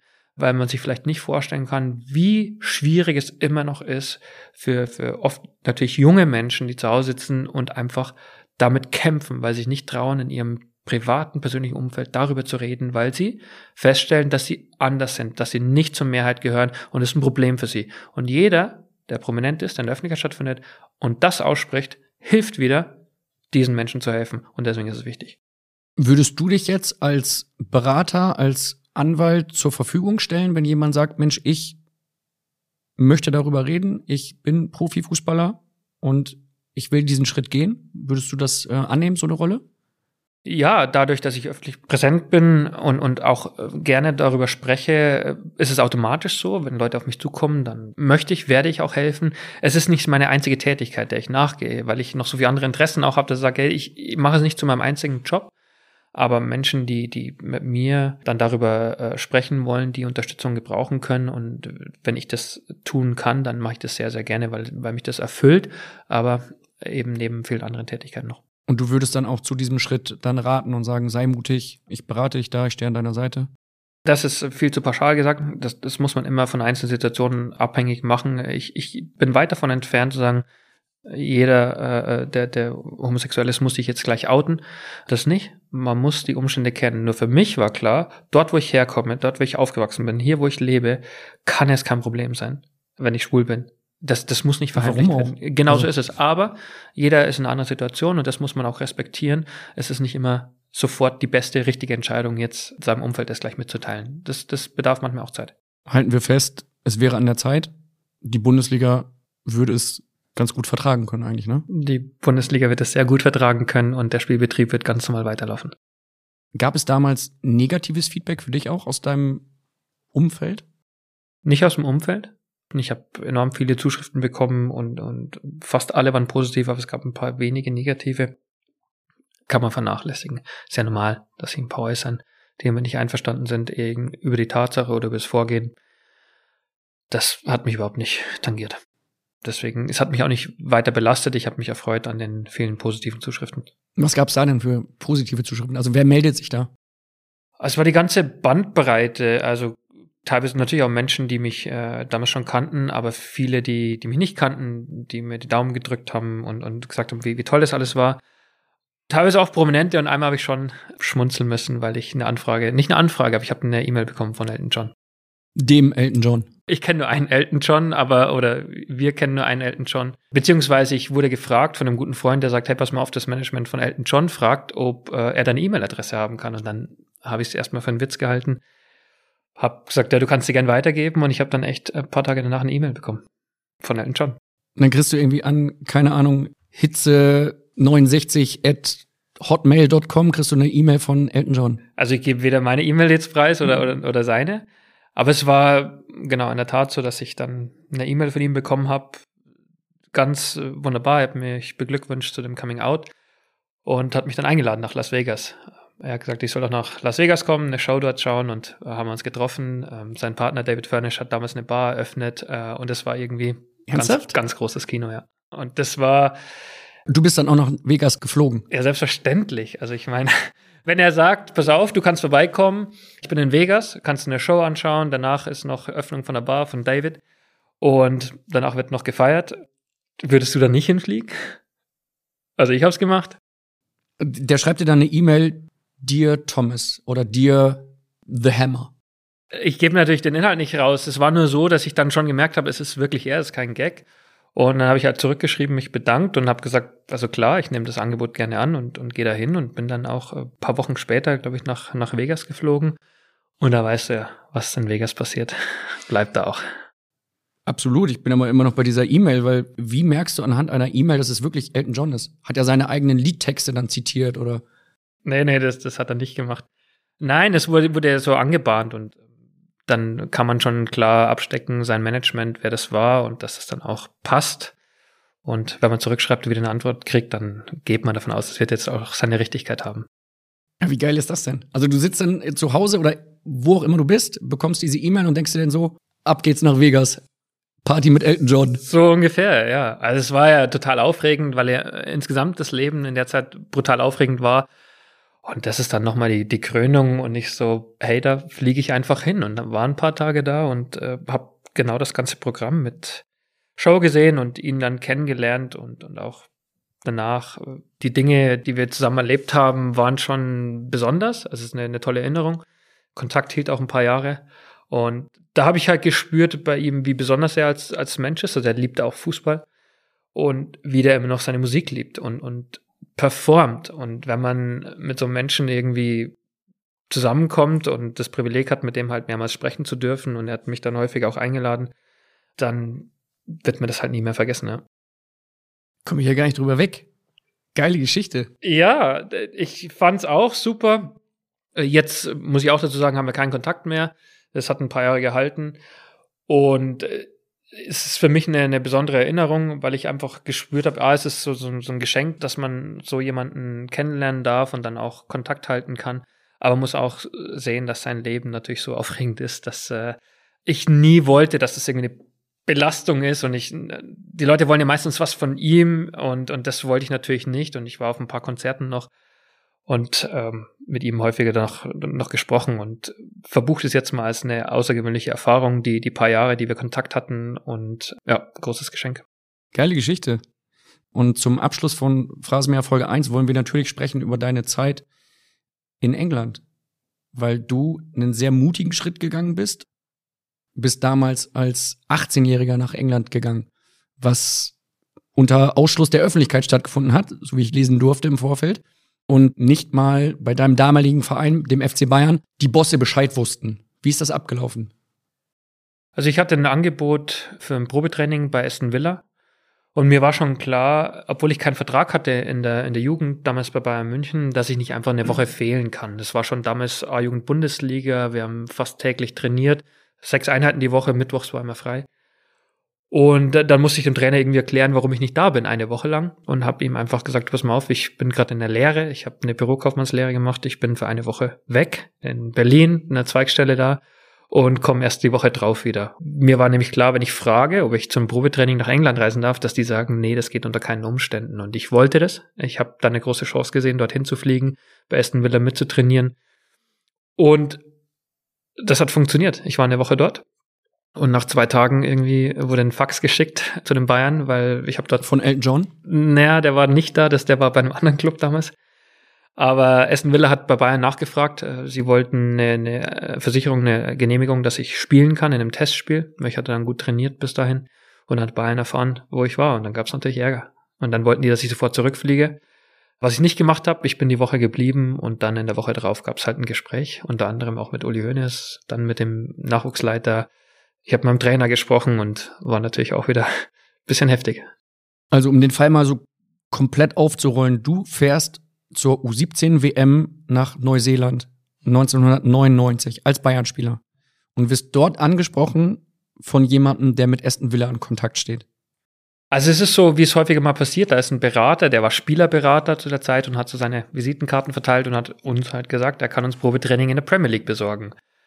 Und ich dachte, hey. So wie ein neues iPhone quasi, ne? Ja, ich so was besorgen. Und ich habe mir dann gedacht, naja, ich habe keinen Vertrag bei Bayern. Das war schon etwas ungewöhnlich. Ich war viele Jahre dort und zählte auch zu den Top-Talenten in meinem Jahrgang. Aber man hat uns keine Verträge gegeben. Und da dachte ich, hey, dann kann ich doch die Chance ergreifen, da vertue ich mir nichts, wenn ich eine Woche bei einem Premier League Club mit trainiere und der hatte halt einen Kontakt unter anderem zu Aston Villa und er hat gesagt, ich habe hier einen Spieler von Bayern München, der kann bei euch äh, mit trainieren, schaut euch den an. Und genauso ist es gelaufen, ja. Stimmt es, dass nicht mal dein Vater wusste, wo du bist? Das ist richtig, weil mein Vater ja auch mich davon hätte abbringen wollen. Also ich habe ein ganz toll, tolles Verhältnis zu meinem Vater, auch heute noch. Das war nur so, er wollte, dass ich dort Karriere mache, entweder zu 60 gehe und dort Profi werde, weil das sein Herzensclub ist, oder aber auch bei Bayern München natürlich. Das war der damals schon der Topclub, ist ja logisch. Und England war für ihn so fern, also es wäre nie eine Option gewesen, der hätte mich davon abgebracht und das wusste ich und deswegen wollte ich es ihm nicht sagen. Also du belügst deine Eltern, du belügst den FC Bayern. Vielleicht können wir es jetzt auch im Rahmen des Phrasenmeers nicht als Lüge verkaufen, sondern können sagen, du hast dir da was einfallen lassen, damit du auf jeden Fall zum Probetraining reisen kannst. Genau so ist es. Also irgendwann muss es ja eh äh, raus kommen. Äh, du sagst es ein bisschen hart, aber ich habe mit den wenigen Noch Menschen, so ein Coming Out, ne? Ja, genau, mit den wenigen Menschen, mit denen ich da gesprochen habe damals, die haben auch gesagt, komm, wir finden eine Begründung, warum du eine Woche nicht da bist. Und hat es so eine Eigendynamik entwickelt. Kannst dir ja vorstellen, das ist, ich würde da jetzt niemanden raten, das nachzumachen, auch wenn, wenn der Plan am Ende aufging, aber es ist besser, wenn man das transparent macht, wenn man mit allen sprechen kann. Allerdings muss man auch sagen, man findet halt heute keinen 17-Jährigen mehr bei einem Bundesliga-Club im NLZ, der vertragslos ist. Also Nationalspieler und vertragslos. Und heimlich nach England war. Ja, ich habe einfach die, die, ich bin ja niemandem Rechenschaft schuldig. Ich bin vertragslos, ich hätte jeden Tag gehen können. Ich, es war meine Freizeit, die ich dort verbracht habe. Habe dem FC Bayern sehr viel zu verdanken, tolle Ausbildung. Aber wenn ich kein Vertragsverhältnis dort habe, dann habe ich die Wahl, morgen zu einem anderen Club zu gehen. Und davon habe ich Gebrauch gemacht. Du warst damals bei Bayern nicht so ganz zufrieden ne, mit deiner Situation. Es war so, dass ich eben von der F-Jugend an schon bei den Bayern war. Also Elf Jahre. Ne? Mit, mit sieben bin ich zu Bayern gewechselt und das ist auch erstmal ungewöhnlich, dass man so lange äh, das durchsteht, bis, bis zur A-Jugend dann. Und habe auch registriert, dass, dass je weiter man nach oben kam, mehr Spieler verpflichtet wurden, zuerst aus Deutschland, dann aus dem europäischen Ausland und irgendwann war Owen Hargreaves da, aus Kanada. Und da hat man schon gemerkt, dass der Weg zu den Profis echt ein harter ist. Es wurden für die Lizenzmannschaft ja auch Spieler aus der ganzen Welt verpflichtet. Und ich habe einfach geglaubt, dass ich es nicht direkt schaffe zu den Profis bei Bayern. Es muss einen Umweg geben. Und den habe ich dann auch gesucht. Aber das Aufregende daran, ey, die Premier League, da könnte ich schon hingehen, war, war sehr verlockend. Der Weg war für mich damals relativ einfach. Und den habe ich dann, dann gewählt. Die Tür bei Bayern dachte ich sei zugewiesen. Ich war immer ein gutes Talent, aber ich war nicht das Einzige und habe nicht daran geglaubt, dass ich direkt den Sprung zu den Profis schaffe und habe einen anderen Weg gewählt. Dein damaliger U17-Trainer Erich Rutemöller denkt heute noch nach über diese Situation, die sich damals ereignet hat. Wir hören mal rein. Hallo, lieber Thomas, hier ist Erich Rutemöller. Ich grüße dich und beste Wünsche auch aus Köln. Ich äh, will mal kurz nur betonen, ganz kurz, dass ich mich immer wieder gefreut habe, dich bei Spielen gegen den VfB Stuttgart wiederzutreffen. Aber meine Frage geht jetzt mehr zurück in deine Zeit als äh, Jugendspieler, als Riesentalent bei Bayern München, als Jugendnationalspieler für Bayern München, wo ich dann auch dein Trainer sein durfte. Mich würde interessieren, äh, warum du den Weg damals bei Bayern München nicht weitergegangen bist, sondern andere Entscheidungen getroffen hast, die dann noch schließlich Richtung äh, England gingen. Alles Gute, machet Jo, Thomas. Tschüss. Ich kann es ja nur zurückgeben, das Kompliment. Einerseits, ich freue mich immer, ihn zu sehen, weil er ist auch, der liebt Fußball. Für mich war es eine tolle Zeit. Zweieinhalb Jahre oder fast drei Jahre war mein Trainer in der Juniorennationalmannschaft von der U15 bis dann zur WM U17. Ja, wir sind zusammen nach Australien geflogen. Er war mein Trainer. Wir hatten diese Vorbereitungswoche in Australien. Derjenige, der uns dort rumgeführt hat, war dieser Spielerberater, der mich dann angesprochen hat, unter anderem mich. Und so ging das dann alles los. Also ich will jetzt nicht sagen, dass Erich das auch äh, mit zu verantworten hat, weil es alles meine Entscheidung war. Für mich war der Weg in, aus der eigenen Jugend zu den Profis bei den Bayern, ähm, ich habe den nicht gesehen. Der Umgang war, war alles korrekt, alles gut, aber die Perspektive hat gefehlt und ich habe die Chance ergriffen, nach England zu gehen und in dieser Woche, das ist ja heute immer wieder so, wenn man dann mal zum anderen Club geht und die merken, oh, das ist ein gutes Talent, dann wird man dort echt gehegt und gepflegt. Jeden Tag sagen die einem, wie toll man ist. Und wenn man aber zehn oder elf Jahre bei einem Club ist, dann ist es ja Alltag, ist es Normalität. Und auf einmal bin ich bei Aston Villa und die finden es klasse, wie fest ich schießen kann. Die äh, können es nicht fassen, dass da ein Spieler von Bayern München gerade da ist, der keinen Vertrag hat.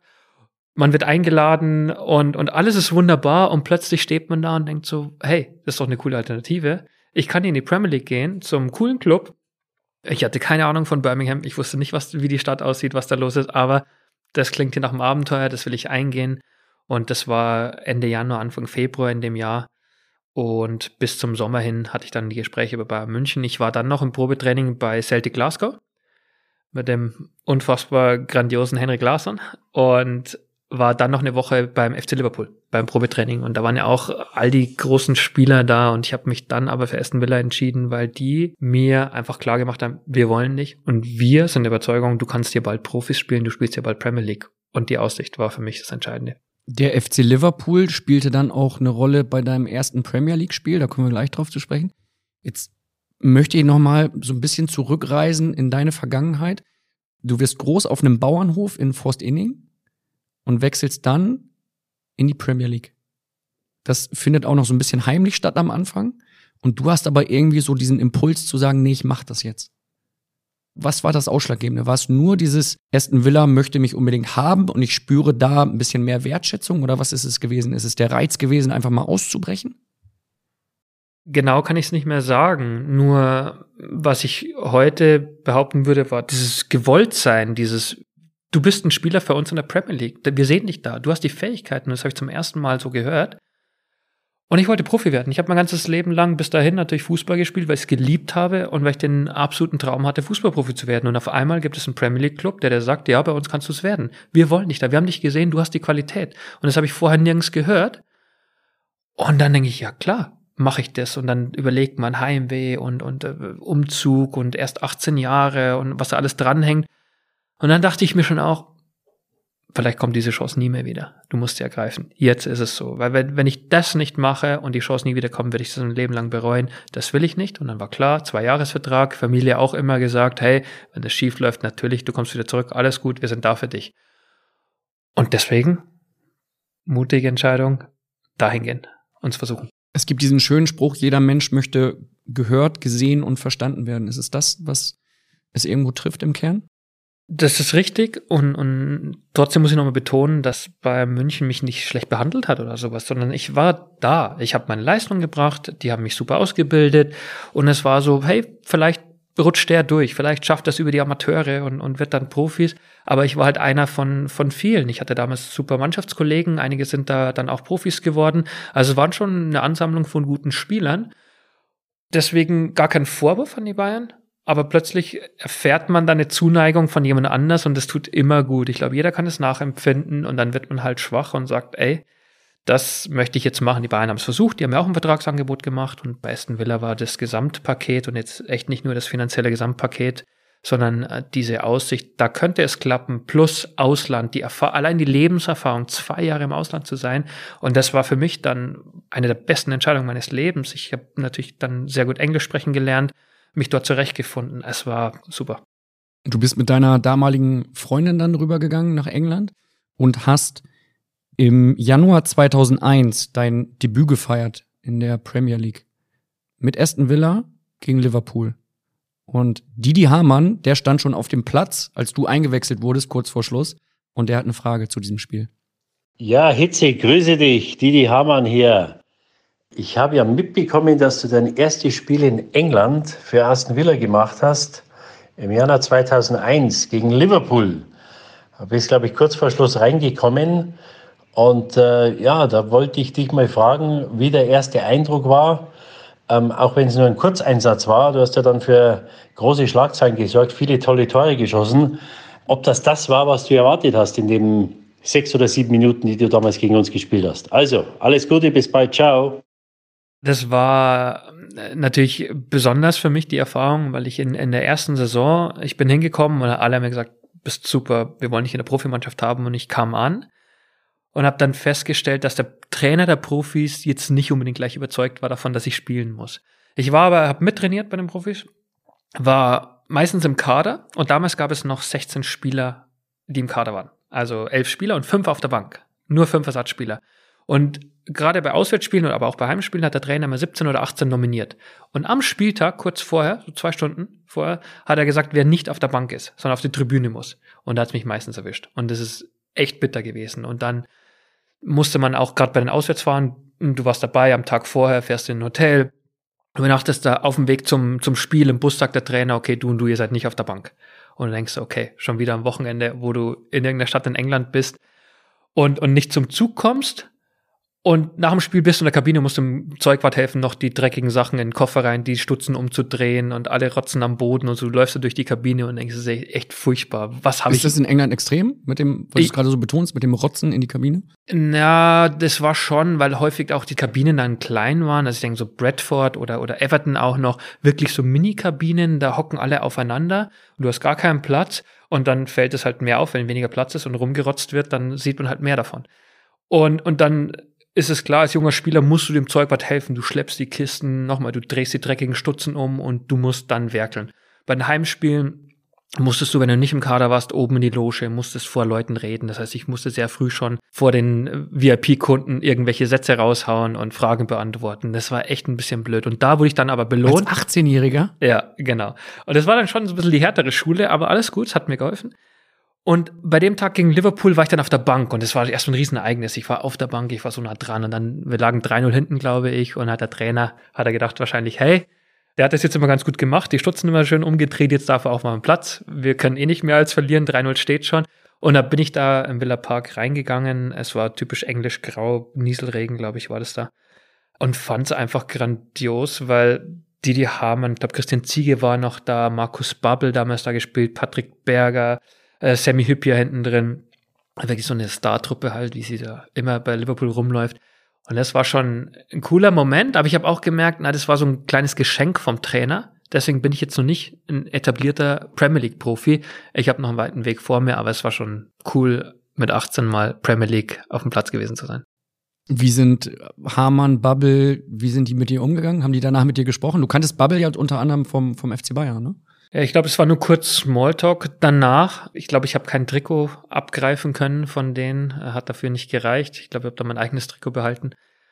Und das, das ging dann alles sehr, sehr schnell. Ich meine, die hatten, ich war halt so ein junger Deutscher, die hatten sich, als ich im Probetraining da war, damals hat sich Erik Meyer extrem um mich gekümmert. Das fand ich super. Aber auch äh, Didi, wenn ich den heute noch sehe, super Typ. Und ich find's Wahnsinn, was Didi für eine Karriere hat hingelegt hat bei Liverpool. Also der hat Legendenstatus und das habe ich damals natürlich auch gespürt und ich habe mich da weniger getraut, dahin zu gehen äh, und mit denen zu quatschen und gedacht, ich lasse die einfach mal in Ruhe und ich genieße jetzt die paar Minuten hier. Didi äh, spielt auch in der Phrasenmäher Hall of Fame eine Riesenrolle. Also echt eine Legende, die Folgen ja. sind anzuhören.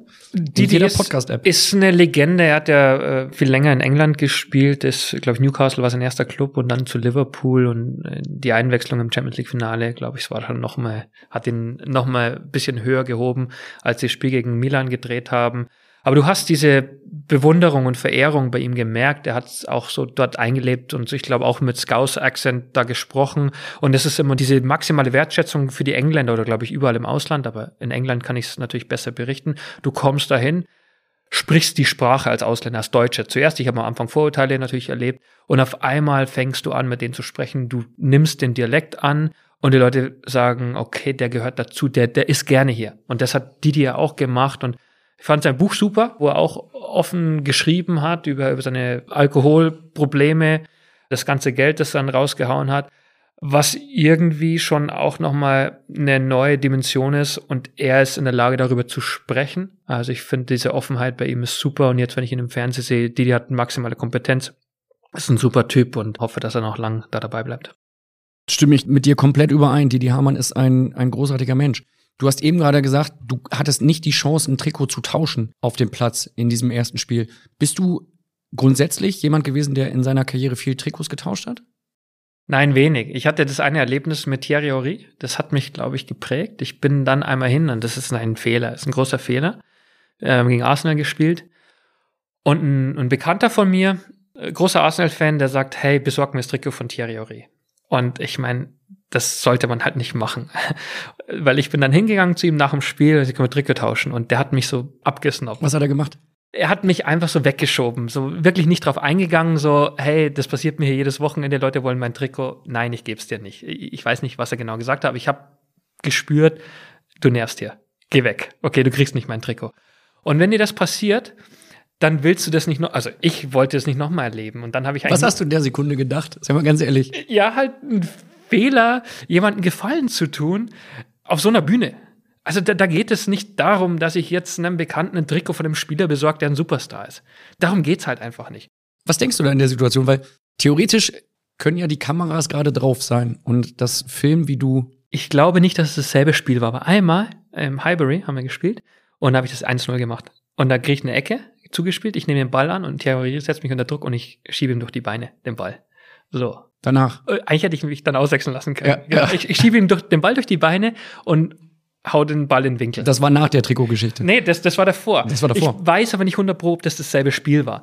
Wie dem auch sei, ich glaube nicht, dass es damit zu tun hat, selbst wenn es dasselbe Spiel war. Er hat mir das Trikot nicht gegeben und hat mir zu verstehen gegeben, Junge, nee, lass mich in Ruhe. Und wenn einem das passiert, dann macht man das nicht mehr. Ich habe das nur einmal bei Patrick Vera, habe ich äh, den gefragt, ganz, ganz toller Spieler, Mensch, da hat es funktioniert. Da wir, man spürt so ein bisschen, wir haben gegeneinander gespielt und dann spürt man, kann man es nochmal versuchen? Und äh, dann hat es, hat es funktioniert und deswegen war das okay. Sonst habe ich eigentlich nur mit Spielern getauscht, die ich schon kannte, mit denen ich entweder zusammengespielt habe oder irgendeine andere Verbindung gab und dann habe ich das gemacht. Aber ich habe das nicht allzu oft gemacht. Hast du die zu Hause irgendwo archiviert? Also liegen die irgendwo oder hängen die in irgendeinem Raum oder wie, wie hast du das gemacht? Nee, die sind im Umzugskarton, habe ich gesehen. Da liegen einige Geil, drin. Schon, schon, die Motten dran rumgefressen. Ja, das kann sein. Bin das neulich wieder durchgegangen. Ein paar hängen. Berbatov von Manchester United habe ich. Ich glaube, einmal habe ich nochmal Mut zusammengefasst. Da habe ich von Cesc Fabregas das Trikot im Finale gegen Spanien. EM 2008. Einmal gegen Spanien ja verloren. Und den kannte ich so ein bisschen aus, aus der Premier League noch und der hat mir dann sein Trikot mit der Nummer 10 gegeben. Das heißt, wenn ich heute ab und zu Freizeit kicke, dann ziehe ich das an, das rote Trikot von Spanien mit der 10 drauf und Fabregas. Ach Quatsch. Absolut. Dann versaust du mit deinem Schweiß dieses schöne Trikot und dann musst du es in die Wäsche und so. Bist du wahnsinnig? Oder wird's nicht gewaschen? Doch, aber da, darum geht's ja irgendwie, in den Trikots da rumzulaufen und nochmal so ein bisschen von früher das herzuzeigen. Das von Poldi ist mir zu klein. Poldi hat immer so enge Trikots, da habe ich das Arsenal-Trikot mal bekommen von ihm. Da passe ich nicht rein, ist zu klein oder ich bin halt zu groß. Du bist zu breit einfach. Ja, ja. genau. Ja. Und ein paar, paar habe ich dann schon abgegriffen. Die liegen da und ein paar hängen im Schrank, ja. Uli Hoeneß hat rückblickend nach deinem Wechsel nach England gesagt, er will wiederkommen, wenn er es in England geschafft hat. Also er hat dir quasi noch so ein bisschen die Tür offen gehalten beim FC Bayern und gesagt, wenn er es da geschafft hat, wenn er sich durchsetzt, dann kommt er wieder zurück. War das mal ein Thema für dich? Gab es mal ein Angebot? Nee, am Anfang war es ein Thema, gleich weil ich schon Bayern-Fan war. Wenn man da elf Jahre spielt in der Jugend, ist ja logisch, dann will man da ja auch Profi sein. Aber rational betrachtet hat es nicht gleich geklappt, also Umweg. Und dann habe ich schon davon auch geträumt, wieder zurückzukommen, mich durchzusetzen in der Premier League und dann bei Bayern zu spielen. Ich bin einen anderen Weg gegangen, aber das zeichnet, glaube ich, auch Uli Hoeneß aus, dass er, der war dann schon sauer. Der hat mir erklärt, warum das jetzt eine blöde Idee ist, zu Aston Villa zu gehen. Macht er das auf eine sehr ruhige, harmonische Art und Weise? Oder wird er da vielleicht auch etwas lauter? Also es, es hielt sich in Grenzen. Der, der, der musste mich jetzt nicht anbrüllen. Mein, mein Vater war da auch dabei damals und wir durften da in dieses legendäre Büro rein. Und das, an der Siebener Straße. An der Siebener Straße. Und mit den Korbsesseln oder was das also gewesen so ist es. damals. Rattanmöbel, glaube ich, waren's, oder? Und saß da und da, da musste er nicht richtig laut werden, der musste einfach nur erklären, warum er denkt, dass mein Vorgehen jetzt falsch war. Und wenn ich denn schon ins Ausland gehe, dann doch bitte zum anständigen Club, aber nicht zur ersten Villa. Das wäre irgendwie jetzt nicht so, Ach, Quatsch. so cool. Das heißt, er war richtig schön gekränkt eigentlich, dass du gehst. Was heißt gekränkt? Weil du die, die Aussage von ihm da rausgezogen hast, das meinte ich, das zeichnet ihn dann aus. Also der ist erstmal, er kann es nicht verstehen. Ist ja klar, er hat den FC Bayern gebaut und da gibt's halt so einen Jungen, der sich einbildet, es gibt jetzt einen besseren Weg für ihn. Nicht der FC Bayern schickt ihn weg, sondern er selber geht. Und das ist, glaube ich, für ihn erstmal unverständlich. Und da hat er gemeint, klar, Real Madrid, Manchester United, alles okay, aber jetzt Aston Villa kann ich nicht nachvollziehen. Aber er weiß auch, wenn das funktioniert, dann kommst du halt wieder zurück. Und das zeichnet ihn aus. Und es zeichnet ihn halt auch aus, finde ich, dass er so leidenschaftlich dabei war, ne? Ja, er ist besonders in dem, was er für den FC Bayern gemacht hat und wie er Fußball lebt. Und das ist schon eine, eine Persönlichkeit. Wer hat dir damals den Spitznamen The Hammer gegeben? In der Herleitung ist es so, dass der Trainer der Profis, John McGregory, das war der erste, der zwar meinen Schuss toll fand, aber sonst nicht viel, der gleich zu Beginn gesagt hat, irgendwie, he can open a tin of beans with his left foot. Keine Dose Bohnen öffnen. Ja, genau. So, und dann war das mal draußen und dann habe ich halt, als ich dann zum Einsatz kam, schon aus, aus größerer Entfernung immer wieder auch abgezogen und dann ab und zu hat es ja auch geklappt. Und irgendwann haben die Leute angefangen, wenn ich am Ball war, egal wo ich war, Shoot zu schreien. Also wirklich so lange Shoot, das ganze, äh, nicht das ganze Stadion, aber halt die, die Kurve hinterm Tor im Hold End. Und es wurde immer mehr und das war dann irgendwie so, hat es die Leute ja auch äh, amüsiert.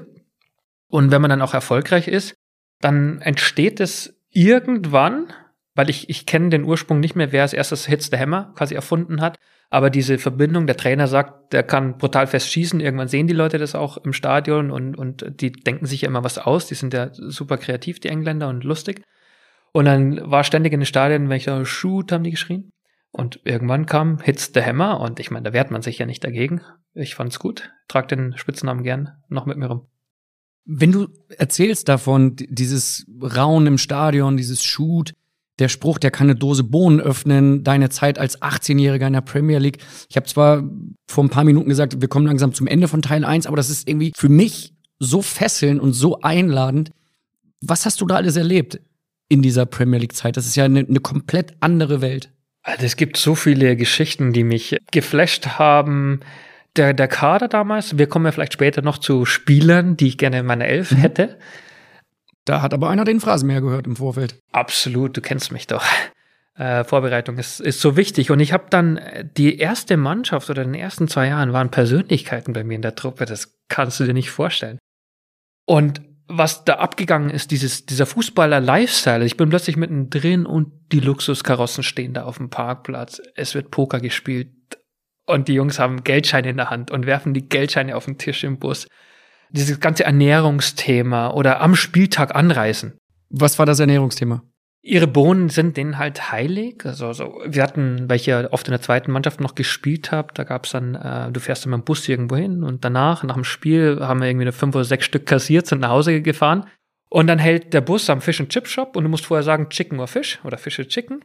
Und dann kriegst du entweder Fish und Chips oder Chicken und Chips und hockst dann im Bus und auf deiner Heimreise kriegst du dieses echt madige Essen da und hockst da im Bus, der Trainer ist schlecht gelaunt, alle sind schlecht gelaunt und isst da dieses schlechte Essen und fährst da zurück. Und der Trainer war auch so hart, wirklich. Also der Umgangston war ein ganz anderer. Es wird extrem viel geflucht. In England wird richtig viel geflucht. Im, im Fußball ist das Vokabular sehr begrenzt. Und das zu, zu spüren, wenn du da reingehst und in jedem Satz ist ein Swearword drin, dann denkst du schon, okay, so spricht man halt hier. Und dann aber auch, weil ich am Anfang, der, der von Bayern kam, du bist in der Kabine und die Leute versuchen dich erstmal zu attackieren. Also das ist so, du musst dich erstmal beweisen. Es war, es war kein Deutscher da. Wie wirst du attackiert in der Kabine? Aufgezogen. Einfach so, wie du rumläufst. Du kennst die Geschichten, wenn Fußball in der Kabine sind und jemand ist nicht so cool angezogen, die, die Kabine findet es nicht so, so gut, dann lassen die dich das spüren. Und da versuchen sie, weit sie gehen können, oder im Training immer wieder zu faulen. Einfach sagen, hey, wie, wie standhaft ist der? Und das habe ich dann äh, mitgemacht und hab, bin schon nach Hause und gesagt, was soll das hier? Du hast hier irgendwie, findest keinen Anschluss, die Leute sind gegen dich, die wollen dich hier wieder loshaben. Es ist der Konkurrenzkampf, wer setzt sich durch, wer geht zu den Profis und du wirst immer wieder. Und dann habe ich gedacht, immer wieder aufstehen, weitermachen, weitermachen, die kriegen dich nicht. Und das habe ich dann auch hinbekommen mich da durchzusetzen und in der Kabine erstmal, du verstehst gar nichts. Also es war eben, es war kein Deutscher da, Englisch, aber es ist nicht Englisch, Englisch. Also du hast Leute aus Irland, Nordirland, Schottland, Wales, die ganze Palette und England, aber auch nicht so Südengland, gepflegtes Englisch, sondern Bromley. Also aus, aus Birmingham, aus der Region. Und du bist da drin, denkst so, ich glaube, die reden gerade über mich. Und, und es ist so echt schwierig, dann Anschluss zu finden, weil du merkst, die wollen dich hier gerade nicht haben. Und der Trainer findet dich aber gut. Und jetzt musste ich freischwimmen. Und das war schon harte Schule. Und dabei hat dir geholfen dein harter Schuss. Und zudem hat Horst Rubesch, der vorhin schon mal Thema war, in der Frage von Simon Rolfes, jetzt eine Frage direkt an dich. Ja, Thomas. Erstmal Horst Rubesch hier. Ich hoffe, dir geht's gut und du bist gesund und munter. Und wie gesagt, äh, sonst wünsche ich dir natürlich alles, alles Liebe, alles Gute. Und jetzt komme ich natürlich zu meiner Frage. Kannst du dich vielleicht noch erinnern? In Sinsheim hast du U19 gespielt. Und du hast ein sensationelles Tor gemacht. Von der rechten Seite mit dem linken Fuß, wo der Ball unter die Latte schlug, gegen den Innenpfosten und dann ins Tor ging. Haben nie vergessen. Und später ist dann der berühmt-berüchtigte Name aufgekommen in England. Der Hammer. Also, Thomas Hoffer, alles gesund und munter und viel Spaß im Phrasenmeer. Dein Vorgänger hier.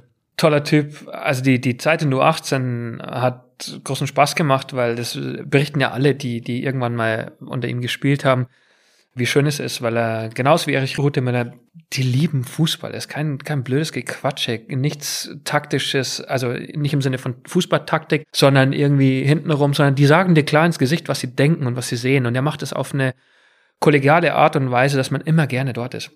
Ich dachte, er stellt die Frage, gegen wen das war. Ich weiß nicht, ob er das noch weiß. Also meines Wissens war das gegen Frankreich.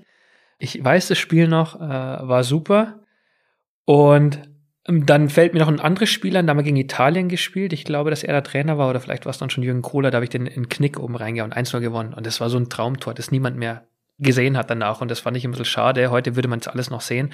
Da würde ich sagen, das war der Hammer, den richtigen Knick oben reingehauen. Aber wir haben damals gegen Frankreich gespielt, von dem Spiel, den wir gesprochen hat. Ich glaube, Maxess war bei denen und Gibril Cissé. Das waren so die zwei Stars bei den beiden. Und wenn ich mich nicht täusche, war Holland noch in unserer Gruppe und da sind wir in Essen gegen Holland mit Raphael van der Vaart rausgeflogen. War ein bisschen schade, aber Horst, coole Zeit und da lernt man das Kopfballspiel immer schön den Arm anlegen. Hast du von jemandem wie Van der Vaart nochmal wieder was gehört nach deiner Karriere eigentlich? Nee, hab ich nicht. Hätte ich? Das ändert sich in ein paar Minuten. Oha. Dann bin ich mal sehr gespannt. Habe ich den, ich habe den umgegrätscht. Mhm. Aber das war jetzt mal, wenn wir ehrlich sind, das war jetzt nicht so schlimm. Und da habe ich rot gekriegt. Das war eine Frechheit. Wir kommen unter anderem darauf zu sprechen, aber auch auf andere Geschichten, die du mit ihm erlebt hast. Du hast gerade gesagt, Tore, die du geschossen hast, die man aber nicht mehr gesehen hat. Ich habe eines gelesen in einem Artikel im Stern aus dem Jahr 2003. Da war davon die Rede, dass du dir ein Last-Minute-Goal gegen West Bromwich gar nicht mehr angeschaut hast, welches du geschossen hattest, weil du gesagt hast, ich ertrage es nicht, mich spielen zu sehen. Ich sehe zu viele Fehler. Wenn es ein Zitat ist, dann wird es ja wohl so richtig sein. Warum ich mich nicht gern anschaue, das, also ich habe auch mal drüber gesprochen, Jubel ist immer so blöd. Ich wusste nicht richtig zu jubeln. Ich habe mir da nichts ausgedacht, weil das war ja eh so Zufall. Ich habe nur fünf bis zehn Tore in der Saison gemacht und dann bereitet man sich ja nicht auf den Jubel vor. Das war einer der emotionalsten Momente. Das war Wahnsinn. Also das war in der Nachspielzeit, der war abgefälscht und viele Leute haben gesagt, oh, der war ja abgefälscht, das ist mir egal, wir haben das Spiel gewonnen im Derby, West Brom ist, ist ein Derby, haben zu Hause gespielt, totale Ekstase bei mir auch. Ich habe Spiele von mir ungern angeschaut, weil ich, ich sehe immer die Spieler, die besser sind, die besser Fußball spielen, die eleganter über den Platz laufen. Ich höre mich dann ungern selber reden oder schaue mich ungern selber an. Ist halt so, reicht ja, wenn ich da gespielt habe und der Trainer der Meinung ist, nächste Woche soll er wieder spielen, weil er ein guter Spieler ist. Aber ich muss das dann nicht sehen. Was ich schon gerne anschaue, ich meine, das wundert mich ein bisschen jetzt. Die Tore schaue ich mir gerne an, weil da weiß ich ja, das ist ja dann ganz gut. Jubel kannst du wegschneiden. Aber das Tor und nachzuempfinden, wie ich dann durchgedreht bin, wie die Leute ausgeflippt sind, direkt danach, nach dem Tor sieht man so dann im Publikum, wie die alle aufspringen von ihren Sitzen. Und dann merkst du, dafür habe ich das alles gemacht. Also genau für diese Momente in der letzten Minute. Also oft wird ja dieses Tor gegen Cottbus äh, gezeigt. Von der Meisterschaft 2007. Darüber reden wir in Teil 2 mit dir. Und da waren so ein paar Tore dabei. So diese späten, oder viele waren es ja nicht, aber dort gegen West Brom das Spiel zu entscheiden auf diese Art und Weise. Ich habe das schon ein paar Mal gesehen, aber ich musste nicht das ganze Spiel anschauen. Stimmt es eigentlich, dass du auch mal Leute von den Stühlen gerissen hast in einem Café in England. Ich habe im Kicker gelesen, typisch Kicker. Vor der EM 2008 wurde dort geschrieben, dass du in England für Aufregung gesorgt hast, weil du in einem Café mit Tom Cruise verwechselt wurdest. Also der letzte Part stimmt, es passiert ab und zu, dass Leute sagen, ich sehe aus wie, wie Tom Cruise. Also ganz selten, aber es kommt vor. Dass jetzt dieses, die Leute aufgeschreckt sind, das kann ich mir nicht mehr. Was sind das für Leute, die dich mit Tom Cruise verwechseln? Weiß es nicht. Also dir fällt es ja anscheinend nicht auf. Äh, es, vielleicht ist es manchmal so in einem günstigen Augenblick, günstig, ungünstig. Das passiert öfter? Nicht öfter, aber es passiert immer mal wieder. Wie, dass Leute herkommen und sagen, ah, das ist doch Tom Cruise. Ah, nee, ist der Nee, aber dass sie einfach sagen, hey, du siehst aus wie Tom Cruise oder hast eine Ähnlichkeit mit Tom Cruise. Das ist schon vorgekommen. Hast du die bezahlt vorher? ich habe sie haben? nicht bezahlt. Wenn du das so siehst als Kompliment, dann ist es halt so. Aber nee, ich habe die nicht bezahlt, aber es passiert ab und zu. Ja, nehme ich so hin. Ja. Wir haben gerade über Raphael van der Vaart gesprochen. Es gibt ja Momente im Leben, wo du vielleicht in der letzten Minute ein Tor schießt und alle begeistert sind. Es gibt aber auch genau das Gegenteil und darüber wollen wir in Teil 2 sprechen mit dir. Die Frage von Raphael van der Vaart kannst du jetzt schon mal anhören und dann in Teil 2 beantworten. Es geht um eine Auswechslung. Äh, Hitzo, der Raphael, ja, ich kann mich noch sehr gut erinnern, dass äh, wir mit Hamburg gespielt haben in Stuttgart 2-1 äh, gewonnen. Ich habe ein Traumtor geschossen und äh, ja, leider bist du ausgewechselt in der 36. Minute. Und meine Frage ist eigentlich, wie hat das damals sich das angefühlt? Ich habe es auch mal ein paar Mal erlebt und äh, ja, man fühlt sich so auf gut Deutsch gesagt richtig scheiße denn und wir haben uns später noch gesehen bei Tottenham, hast du mit uns mittrainiert das hat mich sehr gefreut. Ja, liebe Grüße aus Dänemark. Aber meine Frage ist eigentlich, äh, ja, wie habt das damals ich, äh, das Spiel angeführt? Das war Teil 1. Nächste Woche folgt dann logischerweise Teil 2 mit Thomas Hitzelsberger mit herrlichen Geschichten vom Sommermärchen 2006, der Meisterschaft mit dem VfB Stuttgart und der schlimmsten Ein- und Auswechslung aller Zeiten für den Thomas. Wenn du jetzt Bilder und Videos vom Phrasenmäher sehen willst, dann kannst du das auf Instagram machen und zwar auf dem Account @tramann. Dort gibt es Bilder, Videos und einen entspannten Austausch und ich verspreche dir, ich beantworte jede Frage, die du mir schickst. Also folge dem Account @tramann und dann hören wir uns nächste Woche wieder hier im Phrasenmäher mit Thomas Hitzelsberger.